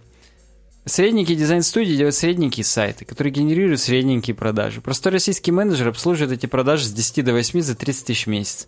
В обед он идет в простую российскую столовую, чтобы пообедать простыми российскими блюдами. Вечером домой в Марьино, а там, куда ни посмотри, панельные дома со средненьким жильем. Картинка из Марьино есть. Угу. Мое Марьино РФ. И ничего, трагедии нет. Простой российский менеджер каждый год ездит отдыхать на море, радуется жизни с детьми, собирает фотоальбом, покупает иномарку в кредит, делает ремонт. Это тоже жизнь. Неприметная в масштабах человечества, но жизнь. Средненький сайт заменяет при редизайне, компания закроется в очередной кризис, а средний менеджер выйдет на пенсию. Квартира перейдет по наследству, и в ней сделают новый ремонт. Фотоальбом потеряет при переезде, иномарку продадут. Там, где раньше была одна среднестатистическая семья, через пятьдесят лет будет другая, такая же. И нет в этом ничего страшного. Так устроен мир. И здесь нам Максим, да, я правильно, по-моему, помню, он mm-hmm. нам говорит, что вот стать мастером в своем деле — это хорошее решение, но не единственное. Дескать, не хотите, ну и не делайте. Mm-hmm. Помимо работы в жизни много других вещей: здоровье, любовь, семья, дети, дача, грибы, каток, помощь пострадавшим в Крымске. Он здесь ерничать себе позволяет. Гитара, рыбалка. Да. Если быть средним в работе, на все это вполне хватит времени. Жизнь длинная, карьера — это лишь часть жизни. Ну и говорит, вы отвечаете только перед собой. Вы просто... Хотите стать кем-то или не хотите стать кем-то? Здесь сразу примеры. В возрасте Максима Стив Джобс и Билл Гейтс уже были владельцами огромных компаний. Моррисон и Хендрикс – легендарными музыкантами. Артемий Лебедев уже создал свою студию дизайна. У нас с ними было одинаково лет, дней, часов и минут, чтобы стать теми, кем мы стали. И он пишет, что я выбрал стать редактором, а они выбрали стать владельцами компаний. Потому что с этим идет и ответственность, и то, что ты усираешься, там, по ночам что-то делаешь и так далее. Большими музыкантами и дизайнерами. Для этого они преодолели колоссальное сопротивление мира. Чем-то пожертвовали, чего-то недополучили. Когда-то им было тяжело и некомфортно. Они бы не справились, если бы сделали это ради кого-то другого. Они делали только ради себя. Стать мастерами был их личный выбор. Ну, здесь он, конечно, рекламирует какую-то свою школу стажеров, опять же, книги, мастерство и так далее. Но вообще статья довольно жизнеутверждающая. Согласен, согласен. Вот давай, Никита, свое мнение в двух словах. Ну, а здесь же, как бы, опять же, написано все круто. То есть я все понимаю, но здесь, знаешь, он не копнул в сторону м- того, что а надо ли становиться крутым чуваком. То есть он говорит, понятно, что все выбирают. То есть, ну, здесь вот, вот этой философии мне как-то не хватило до конца. Ну, я ее опустил немножечко в криминальном смысле, не стал всю зачитывать. Угу. Ну, и он пишет, что есть люди, которые хотят быть средними, конформными и обычными. Угу. Потому что для этого есть все условия. И уже есть клубы, есть уже кредиты на иномарки и ремонты. То есть, да, в принципе, делать-то ничего не надо. Если захотеть быть таковым, то uh-huh. как бы это легко. Но вот если захотеть быть чем-то крутым, то нужно просто осознать, что ты это делаешь только ради себя, ради своего честолюбия. Ну и здесь, опять же, хочется вспомнить, что когда говорят, что лень двигатель прогресса, это бред, потому что если бы лень была, то все бы ленились, ни хрена не делали. Uh-huh. А вот то, что честолюбие двигатель прогресса, в это уже легко поверить. Люди просто хотели выпендриться, что-то сделать, и потом как-то с этого что-то поиметь. Ну, прикольно, прикольная статья. Переходим к блоку WordPress, не менее прикольному. Тут-то вообще жизнеутверждающе. Три, три таких у нас новости с ви пи Tavern. Давай. Я буквально пробегусь по ним, потому что уже как бы мы два часа в эфире практически, час пятьдесят пять. В WordPress четыре точка семь будут э, доступны разработчикам действия с несколькими объектами, дополнительные, кастомные. Все мы знаем, что можно выделить несколько постов, переместить их в корзину. А теперь мы сможем через специальный эй пи ай добавлять действия типа «отправить имейл Эрику». Картману? Возможно, и анальному зонду. Поэтому, ну здесь э- Эрик Эндрю Льюис нам рассказывает об этом, поэтому он вот себе хочет их отправить. Я так понимаю, что еще шесть лет назад был тикет, в котором чуваки просили это сделать. И, в принципе, есть плагин Custom Bulk Actions, который это все реализует. Но вот теперь в ядро хотят добавить с помощью крутого какого-то эй пи ай, почему бы и нет. Угу. И я думаю, там массив просто какой-то будет с айдишниками, как минимум. А там мы уже можем как-то их обрабатывать просто и все. Угу. Поэтому ждем, надеемся. Следующее. Disable Specific WordPress Update Emails. Вот надоело вам, наверное, типа сайт такой-то обновился до версии четыре, там, шесть пять. И вы таки хотите это выключить. И для вас специально появился плагин Control-ви пи Core Emails, так, в котором вы можете отключить некоторые имейлы. Вот здесь смотрите, Success, Manual, Failure, Critical. И если вы поставите галочки, скриншот видят наши уважаемые зрители, слушатели, просто представьте себе, что можно наконец-то избавиться от этих писем. Угу. Хотя они на самом деле не такие частые, чтобы от них избавляться. Но, видимо, если уже жжет в одном месте, то, то, то можно с помощью этого плагина. И последняя новость из рубрики WordPress. WordPress точка ком, самозахостенные сайты от Automatic, которые платно предлагают многие услуги, они накатили новые улучшения для эй эм пи. Google эй эм пи Accelerated Mobile Pages. Угу. Теперь можно прямо в кастомайзере, простите за тавтологию, кастомить, вы, как будет выглядеть ваши эй эм пи-страницы. И они, естественно, добавив это на WordPress точка ком, проапдейтили плагин, который эй эм пи, который у нас на ю ай-дизайне, например, тоже используется. И там теперь можно это все делать. Поэтому, если вы пользуетесь этим плагином, то знайте, что теперь в кастомайзере у вас появились опции э, эй эм пи. И там можно менять header, text, color, background и цветовую схему. Пока не густо. Но вот картинку еще, наверное, можно было бы менять. Но, по идее, сейчас она ловится из сайт-лого. Так что вот, вот да. Окей. Okay. А дальше у нас научпоп. Научпоп. Да, есть в этот раз. Есть, и немного, но есть. Yahoo с две тысячи пятнадцатого года сканирует содержимое электронной почты своих пользователей и передает полученные данные эф бэ эр и а эн бэ. И тут охренеть на самом деле. По эксклюзивной информации информагентства Reuters, компания Yahoo с две тысячи пятнадцатого года, это не так давно на самом деле, то есть они не то чтобы, знаешь, спокон веков следят, Но с две тысячи пятнадцатого года, видимо, когда их приезжали... Ну, агентство Рейтер так думает. А может быть, они из две тысячи седьмого. Хрен его знает, да, с две тысячи седьмого, может быть, вернуть хотят.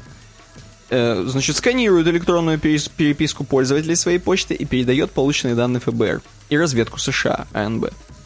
Сканирование осуществляется при помощи специально созданного для этого алгоритма. То есть там все написано для этого, все сделано. И, между прочим, тут палево, знаешь, какое? Я сейчас просто хочу немножко проскроллировать. Там в какой-то момент...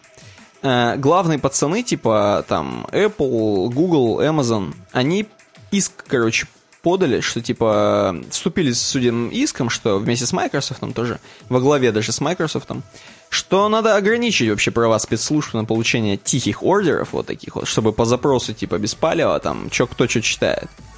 Вот. И как раз в тот момент Yahoo отвалилась и сказали: не-не, вы сами-сами. А мы тут, мы сами-сами.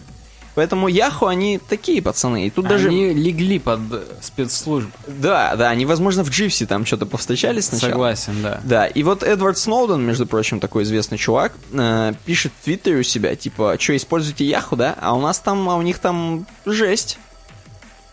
Идите и закройте свой аккаунт, он говорит. Да, да, но он-то такой, он, мне кажется, там все закрыл вообще. Он, возможно, настолько... У него там не то, что вебка заклеена, она, возможно, в, не... в два скотча, не он, в один. Он, возможно, в телеграфе твиты строчит.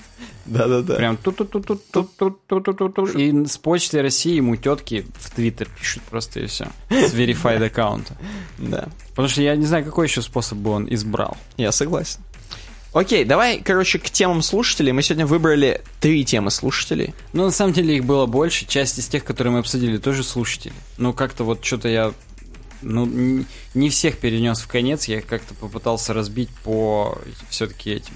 Да, да, если, если вы себя услышали, то круто. Предлагайте еще темы, обязательно посмотрим, послушаем. Эм, а теперь сразу... То, что мы читаем с сайта, кон- конкретно у нас, я вам напомню, что можно на ю дизайн точка ру эм, slash donate, хотел сказать, но и там тоже можно, но на ю дизайн точка ру в сайт-баре оставлять темы к подкасту, мы их, возможно, посмотрим. И вот, окей, Сплинкоут прокомментировал, а этот чувак, мы его давно уже здесь не видели, вот он и пишет, что почти два месяца не писал. Я, как обычно, Слипенкоут говорю, потому что я сам уже Слипенкоут, поэтому вот Слипенкоут пишет. Тут достаточно, как обычно, как он любит. Ну, он сначала нас напомнил нам, что он устраивался фронтендером. Напомнил, да, напомнил свою историю, что наверняка все в теме, все, кто слушали подряд, что вот он устроился фронтендером, работает и учится в это время. То есть он учится чуть ли не там на третьем курсе, по-моему, да. И у него, во-первых, первый вопрос сразу. То есть он учится, ему в университете говорят: эм, ты это... Мы тебя никак не освободим, ты, конечно, работаешь, но к нам ходи на все пары. Да, то и проблема, что ты работаешь. Да, и у него первый вопрос. Что думаете, стоит ли устраиваться на работу программистом, будучи студентом? А тут, я считаю, по Максиму. Ты сам для себя решай. Я ты, согласен. Если готов терпеть лишения, то да. Да это еще надо, чтобы тебя взяли программистом. Если тебя взяли, ты уже молодец. Ну его вот взяли, взяли. Судя по всему. Все. Он там стажировался, он написал, что он за... июль-август получил знаний больше, чем за три года обучения. А так бы, представляешь, ты бы сидел бы и, и на жопе. И не делал бы, и деньги не получил бы, и опыта бы не было. Ну, это такое, это вот если ты вывозишь, вот как мы сейчас не делаем с Никитой. Не, ну, мы сейчас вывозим, я сейчас сижу двадцать минут первого, вывозим. Ну вот да. Поэтому я считаю, что это каждый человек для себя сам решает. Я вот на данный момент и работаю, и учусь в магистратуре. Тяжко-то свидос. Да, вот. Дальше следующий у него такой небольшой м, абзацик. Он рассказывает про то, что он все в Яндекс, короче, мечтает устроиться. И реально он подавал там практически... Хотел попасть на стажировку, платит сорок тысяч. Э, вроде как даже какое-то типа... Ну, не собеседование, а какое-то типа тестовое задание ему дали. И там действительно было задание практически не по фронтенду, хотя он был фронтенщиком. А, хотел фронтенщиком. А задание про, про какое-то математическое задание. Как найти граф. Кратчайший путь в ориентированном графе. Да, он его выполнил все равно. То есть как бы вспомнил какие-то свои знания из университета, тем не менее, и которые, я напоминаю, ходить не надо в которые. Вот, какие-то знания вспомнил все-таки из университета. Да и я, по-моему, даже чуть ли не в одиннадцатом классе были какие-то графы, но да. Не, сейчас... у нас дискретная, просто мат-логика и теория алгоритмов была, это и там было, тоже это, это да, да. И он что-то вспомнил, но этого было недостаточно в Яндекс, поэтому он немножко подзабил. Его туда не взяли, но, тем не менее, сорок тысяч в Яндексе обернулись ему зарплаты в пятьдесят тысяч на обычном рабочем месте. Он подумал, вот а какого хрена? Почему так вообще, он спрашивает. Почему э, платят в маленьких компаниях больше, чем в большом Яндексе, например? И стоит ли вообще туда, типа, соваться в Яндекс? И он даже там с чуваками говорил, типа, с которыми там, опять же, остановились вот в этой маленькой компании, типа, а что ты вообще в Яндекс не хочешь, например? А те говорят, да нахрена, у меня тут я получаю большие бабки, и спокойно живу и не парюсь. Ну, сразу же хочу сказать, во-первых, в Яндексе заинтересованы, чтобы ты рос, потому да. что вдруг ты сделаешь какую-то инновацию, а Яндекс ее себе припишет. Угу. Тебе как бы потом накатит Баблинского, но по факту разработка будет яндексовая. А в мелких компаниях никто не заинтересован, чтобы ты рос. И поэтому там тебе сразу нормально платят, но больше тебе никогда и не заплатят. Ну, в этом плюс, да, уйти в Яндекс. Но э, есть еще и плюс, если ты в маленькой компании. Мы до хрена таких примеров знаем, типа Умпутуна. Он же работает не в очень большой компании. Они, конечно, там чуть ли не первые на рынке, но тем не менее, они не очень большая компания. Не где-то там в Гугле. Он мог бы в Гугле наверняка работать. Стопудово. Да, но в маленькой компании чувак все равно развивается. Тут уже зависит от тебя, опять же. Согласен, согласен, да. Но мы про русские реалии. Мы про а русские. У нас вот тут сложно. Да. Ну и последний абзац. И э... Просто и тут еще я скажу, вот Давай. Эти чуваки, которые сказали, что а зачем там, они-то уже как раз середнячки, так скажем. Да, те самые, да. А их уже все устраивает, и в этом опять же нет ничего плохого. Это от мозга зависит, от того, как ты уже, какие у тебя там поля под поля. Я угу. все об этом же буду. И просто, ну, если ты хочешь, можешь, то иди, пытайся в Яндекс. Только, опять же, ты в метапрограммиста, главное, не превращаться. И вот в того чувака из диалога про JavaScript. Да-да-да. Потому что на полном серьезе это все удел таких чуваков еще бессемейных. Когда у тебя семья, тебе, как правило, уже сил не остается там что-то развиваться, делать и так далее. Поэтому тут, тут сложно. Он пишет в последнем абзаце, говорит, знаете, наверное, Андрея Романова, этим летом он был на конференции в Moscow.js тридцать три, что-то там. Сразу видно, что человек знает там свои цели, бла-бла-бла, но вот... А какие цели, интересно? Ведь мы не знаем, кто такой Андрей Романов. Да, и какие цели, непонятно, но тем не менее, может быть, говорит, мы метапрограммисты? Может быть, надо в мои, типа, года уже там быть хрен кем? В Facebook устраиваться и т.д. и т.п.? Да при чем здесь года там? Ну это все воля случая, поэтому непонятно да. вообще. Ну вот, вот такая тема, в общем. Она... Я, я, кстати, прочитал заметку Андрея Романова еще угу. тогда, неделю назад, или когда-то, когда нам это предложили. Так. И там как раз хождение по мукам. О том, как он был в разных компаниях, какие ему вопросы задавали, угу. и о том, как вот он ищет лучшие печеньки, я так понял. А, в лучших окей. компаниях. И как бы даже непонятно, что он, вот у него... Сплинкоут нам пишет, что сразу видно, какие у него ориентиры, а я не понял, какие ориентиры. Никаких. Повыпендриваться, что ты был на собеседованиях или в каких-то компаниях, хрен его знает. Непонятно. Окей. Еще следующая тема. У нас э, эта тема проплачена, я вам сразу скажу. Причем как проплачена? Даже не деньгами, а печеньками. Потому что это пишет наш... Э, бывший соучастник. Б- бывших соучастников не бывает. Не бывает, это не наш... бывает. Теневой соучастник. Теневой, как, да, как бизнес, как, как рынок. Саня Ефремов, который с нами начинал делать его дизайн, собственно. И он пишет, чуваки, как вам видеоряд на, видеоряд на бэкграунд сайтов? Прикладывает freshlanding.ru. Вот это точно не реклама, к сожалению. Может быть, freshlanding нам бы занесли? Я помню, он про эти фрешлендинг тысячу лет назад говорил, и он, по-моему, чуть ли не фрилансил даже для них. Да, короче, основной вопрос, просто Саня не Помнишь, очень... Помнишь, двери делал? Да-да-да. Саня не очень, э, как бы, изъяснился, понятно, но, тем не менее, вопрос такой, типа, круто ли делать... Э, ну, круто в том смысле, что хорошо или плохо, опять же. С точки зрения ю экс точки и зрения... прочих всяких вопросов, да. делать бэкграундовые видосы. Видео. Да, видосы. Вот на фрешлендинг это можно наблюдать, как там чуваки пишут, пишут, пишут, а поверх них текст. Э, вот, и надо как-то наше мнение сразу сказать, круто или нет. Я считаю, что это тренди, типа.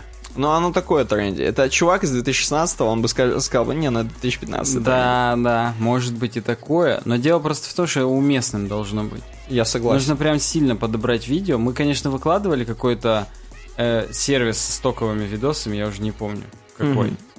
У меня девяносто девять градусов у кулера было, поэтому это, к слову, о минусах. Э, видео этих бэкграундов, они батареи садят, когда с видос. Поэтому... И больше скажу, они просто, у вас, может все лагать нахрен из-за них.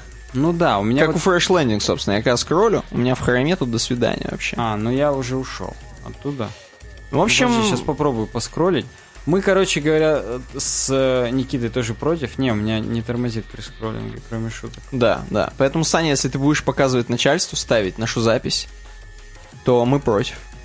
Причем и, против... и повысьте зарплату Сане, плиз. Да, please. Мы против начальства, но за Саню. Мы против начальства. Есть, конечно, моменты, ой, когда ой. нормально это все реализуется. Я даже скинул Сани же статью ага. от Дэвида Уолша, который, с которой я, по-моему, поделюсь когда-то. Ну там, ну, там злой код уже надо писать. Это, это не то, что там просто что-то какие-то крысявки. Да, да, чтобы нормально подгружалось, чтобы ничего не лагало, нормально это все было. И, возможно, даже меньше ресурсов жрало. То есть бэкграунд-видео надо делать настолько с умом и настолько на нишевые какие-то вещи, что лучше уже и не делать. На хипстерский, возможно. Да. Окей. И последняя тема из наших слуша... слушателей, слушабельных, хотел сказать, про отношение к видеоиграм. И тут я проснулся. Так. Э, господин Пол нам пишет, прокомментировал. Расскажите, пожалуйста, о своих отношениях с видеоиграми. Тут, заметь, я зачитываю. Тут я просто... Согласен, это нельзя не зачитать. Досконально. Прекрасно. Да. У меня они слишком теплые. Ну, в смысле, отношения с видеоиграми. И я все никак не решусь порвать с ними и полюбить веб всеми силами. В общем, сколько играете, во что играете, зачем играете, что привлекает в играх больше всего? Скорее всего, я не туда попал? Мда. И в ответе в эфире отличный вопрос. Вот такой вот Пол. Я, на самом деле, ответом к этому ко всему... У нас, во-первых, есть канал УВД Games. Наверняка не все еще знают. Может быть, так стало, что не все, но у нас на ее дизайне, даже вот у меня вот сейчас закрыто, угу. два баннера, и оба как раз про УВД Games. Да. И это канал, на который записываются летсплеи, и, возможно, будет там что-то большее. И даже у нас был эксперимент записать э, такие небольшие ди- диалоги про вселенную Warcraft, и он даже, в принципе, я считаю, удался. Я считаю, это прям, это, это очень круто было. Да, да, поэтому э, господин Пол... Обязательно обратите внимание. Я понимаю, что, возможно, там, там контент такой узконаправленный, потому что там такие прям прохождения-прохождения. Ну, пока. пока. А может быть, он будет другой. Да. Мы же не знаем. Да. Но вообще, конечно, не всегда удается поиграть столько, сколько хочется. Это, это к его вопросу полюбить веб всеми силами. То есть, чтоб, чтобы что-то делать... Надо что-то другое не делать, опять же, потому что времени на все не хватает. Да, поэтому я не знаю, если...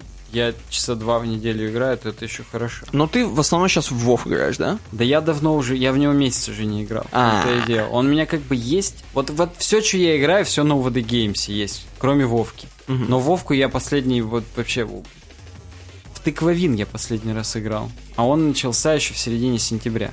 Отлично. Короче говоря, давно это все было, и что-то как-то пока некогда и вообще. Поэтому тут надо... Да, я, видимо, полюбил веб всеми силами. Я иного я объяснения не нахожу. Ты вот, Никита, Аркхэм что-то там прошел? Ну, я прошел. Последний я прошел Бэтмена Аркхэм Найта, да, это последний Бэтмен, который, короче, делали именно Rocksteady, вот эти чуваки, которые именно крутого Бэтмена делают. Причем, точнее, последний проект у них будет типа ви ар, Бэтмен, ну, все сейчас делают ви ар, поэтому они делают Бэтмен ви ар, типа. Вот. Эм, я, короче, кинул Хардстоун на моменте, когда вышел Каражан. Вообще, я даже не играл в Каржан, я видел там вилки, ложки, короче, именно карты вилок, ложек. А почему, с кстати? Артами. Я не знаю, он меня так задолбал просто. Там еще нужно полностью все приключения открыть нормально, чтобы вообще нормально играть с нормальными ребятами. То есть все карты открыть, а это, соответственно, надо или покупать, или копить опять, короче, голду. Ну, это, в общем, такое. Ну, короче, как-то не сильно это казуально оказалось. Ну, как бы не, я год проиграл, то есть год на- наказуалил, но сейчас уже все. То есть я, я не уверен, вот напишите в комментариях, кто вообще играет там, с, вот есть чуваки, которые играют там с самого первого дополнения, там, или с самого начала, допустим. Есть такие чуваки, но их вообще мало осталось. Напишите в комментариях. Я уверен, многие люди кинули это все дело, потому что ну, в онлайн-игру играть больше года можно, но как бы не с таким геймплеем, так скажем. Вот.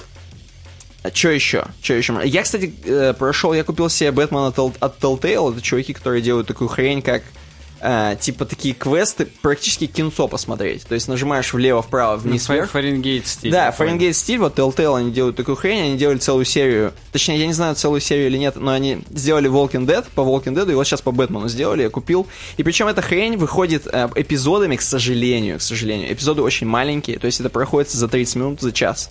То есть, если ты просто сел напряженно и прошел, за час, ну там по классике принимаешь решение, кого убить, кого оставить. Вышло всего два эпизода, я вообще просто за три часа прошел, и теперь жду еще три эпизода откроются, короче говоря. Еще это ну, месяцами ждать. Доплачивать-то не надо. Не, не надо, не надо. Просто там Season's Pass. Да, Season's Pass за четыреста рублей, все, вот такая тема. Вот так, поговорили. Короче, еще к этому ко всему надо сказать, скорее всего, у нас все-таки будут стримы по играм. Ну, не скорее всего, это вот прям стопудово, потому что мы уже заказали. Это вопрос просто времени. Да, вопрос времени, заказали Чё камеру. Мы... А, я думал, мы уже эту заказали, а Media Pro. Ну, и эту тоже надо... Да, вот такая история, поэтому Пол и все, кто ему сопереживают, и нам... Да, вы, короче, на УВД Геймс и на нас подписывайтесь на Ютубе и не пропустите. Где-нибудь там как-то это все будет. Да. Переходим к обойке. Обойка. А, у нас там что-то было супер фото... зафотошопленное. А, окей, окей. Тут, слушай, ну подкаст это, скорее всего, я думаю, что это, знаешь, я сейчас буду нестандартно. Ну. А подкаст это облака, короче. Так. А чувак, который идет, это слушатель. И он такой идет. И вокруг него скоро, скоро, вот видишь, там темные, э, ну как бы там не темные облака, окей, это как бы типа земля, но скоро-скоро пойдет дождь, и он полностью будет как бы лить. Конечно, он на слушателя, возможно, не попадет, но на что-то попадет, не попадет, там как бы, как кто любит, кто-то идет без зонта, например. Кто-то любит такие просто под есть, дождем да, гулять. Да, есть кто в капюшонах ходит. Да-да-да, так что тут... У меня две версии. Первый подкаст за углом, а это Пол идет. Отлично. Задавать нам вопрос. А вторая это подкаст, это зонтик. И он укрывает наших слушателей, ну то, что человек это слушатель, без вопросов, укрывает наших слушателей от повседневности угу. и как-то вот позволяет немножечко clear sight, как по-русски, видеть спокойно, без капелек, мир перед собой хотя бы. Да, да, может быть. Разобраться в этом всем бушующем потоке. Ладно, бушующий поток, будем прерываться на недельку. Ты имеешь в виду, как там, семь дней? Как там он говорит Дай Якубович? Дай вам бог на эти коротенькие семь дней, да, так он и говорит. Так у нас, собственно, на сайте все еще и написано во всех этих подкастах. Ну, отлично. Подписывайтесь на нас в соцсетях, ВКонтакте, в Твиттере, в Фейсбуке, в Инстаграме, в Гугл Плюсе, на Телеграм-канал подписывайтесь и просите у меня в личке ссылку на Телеграм-чатик. Ставьте нам лайки и дизлайки на Ютубе, пишите комментарии, в iTunes ставьте звездочки, пишите отзывы и подписывайтесь на ОВД Геймс тоже. Скоро, скоро будет везде жара. То есть теплые зимние вечера, они, они обещают быть все-таки теплыми. Да. В, в компании хороших людей, поэтому не скучайте, stay safe. Drive safely. Да, и через неделю увидимся. С вами были Никита Тарасов и Александр Гончаров. Удачного всем дня, пока. Пока.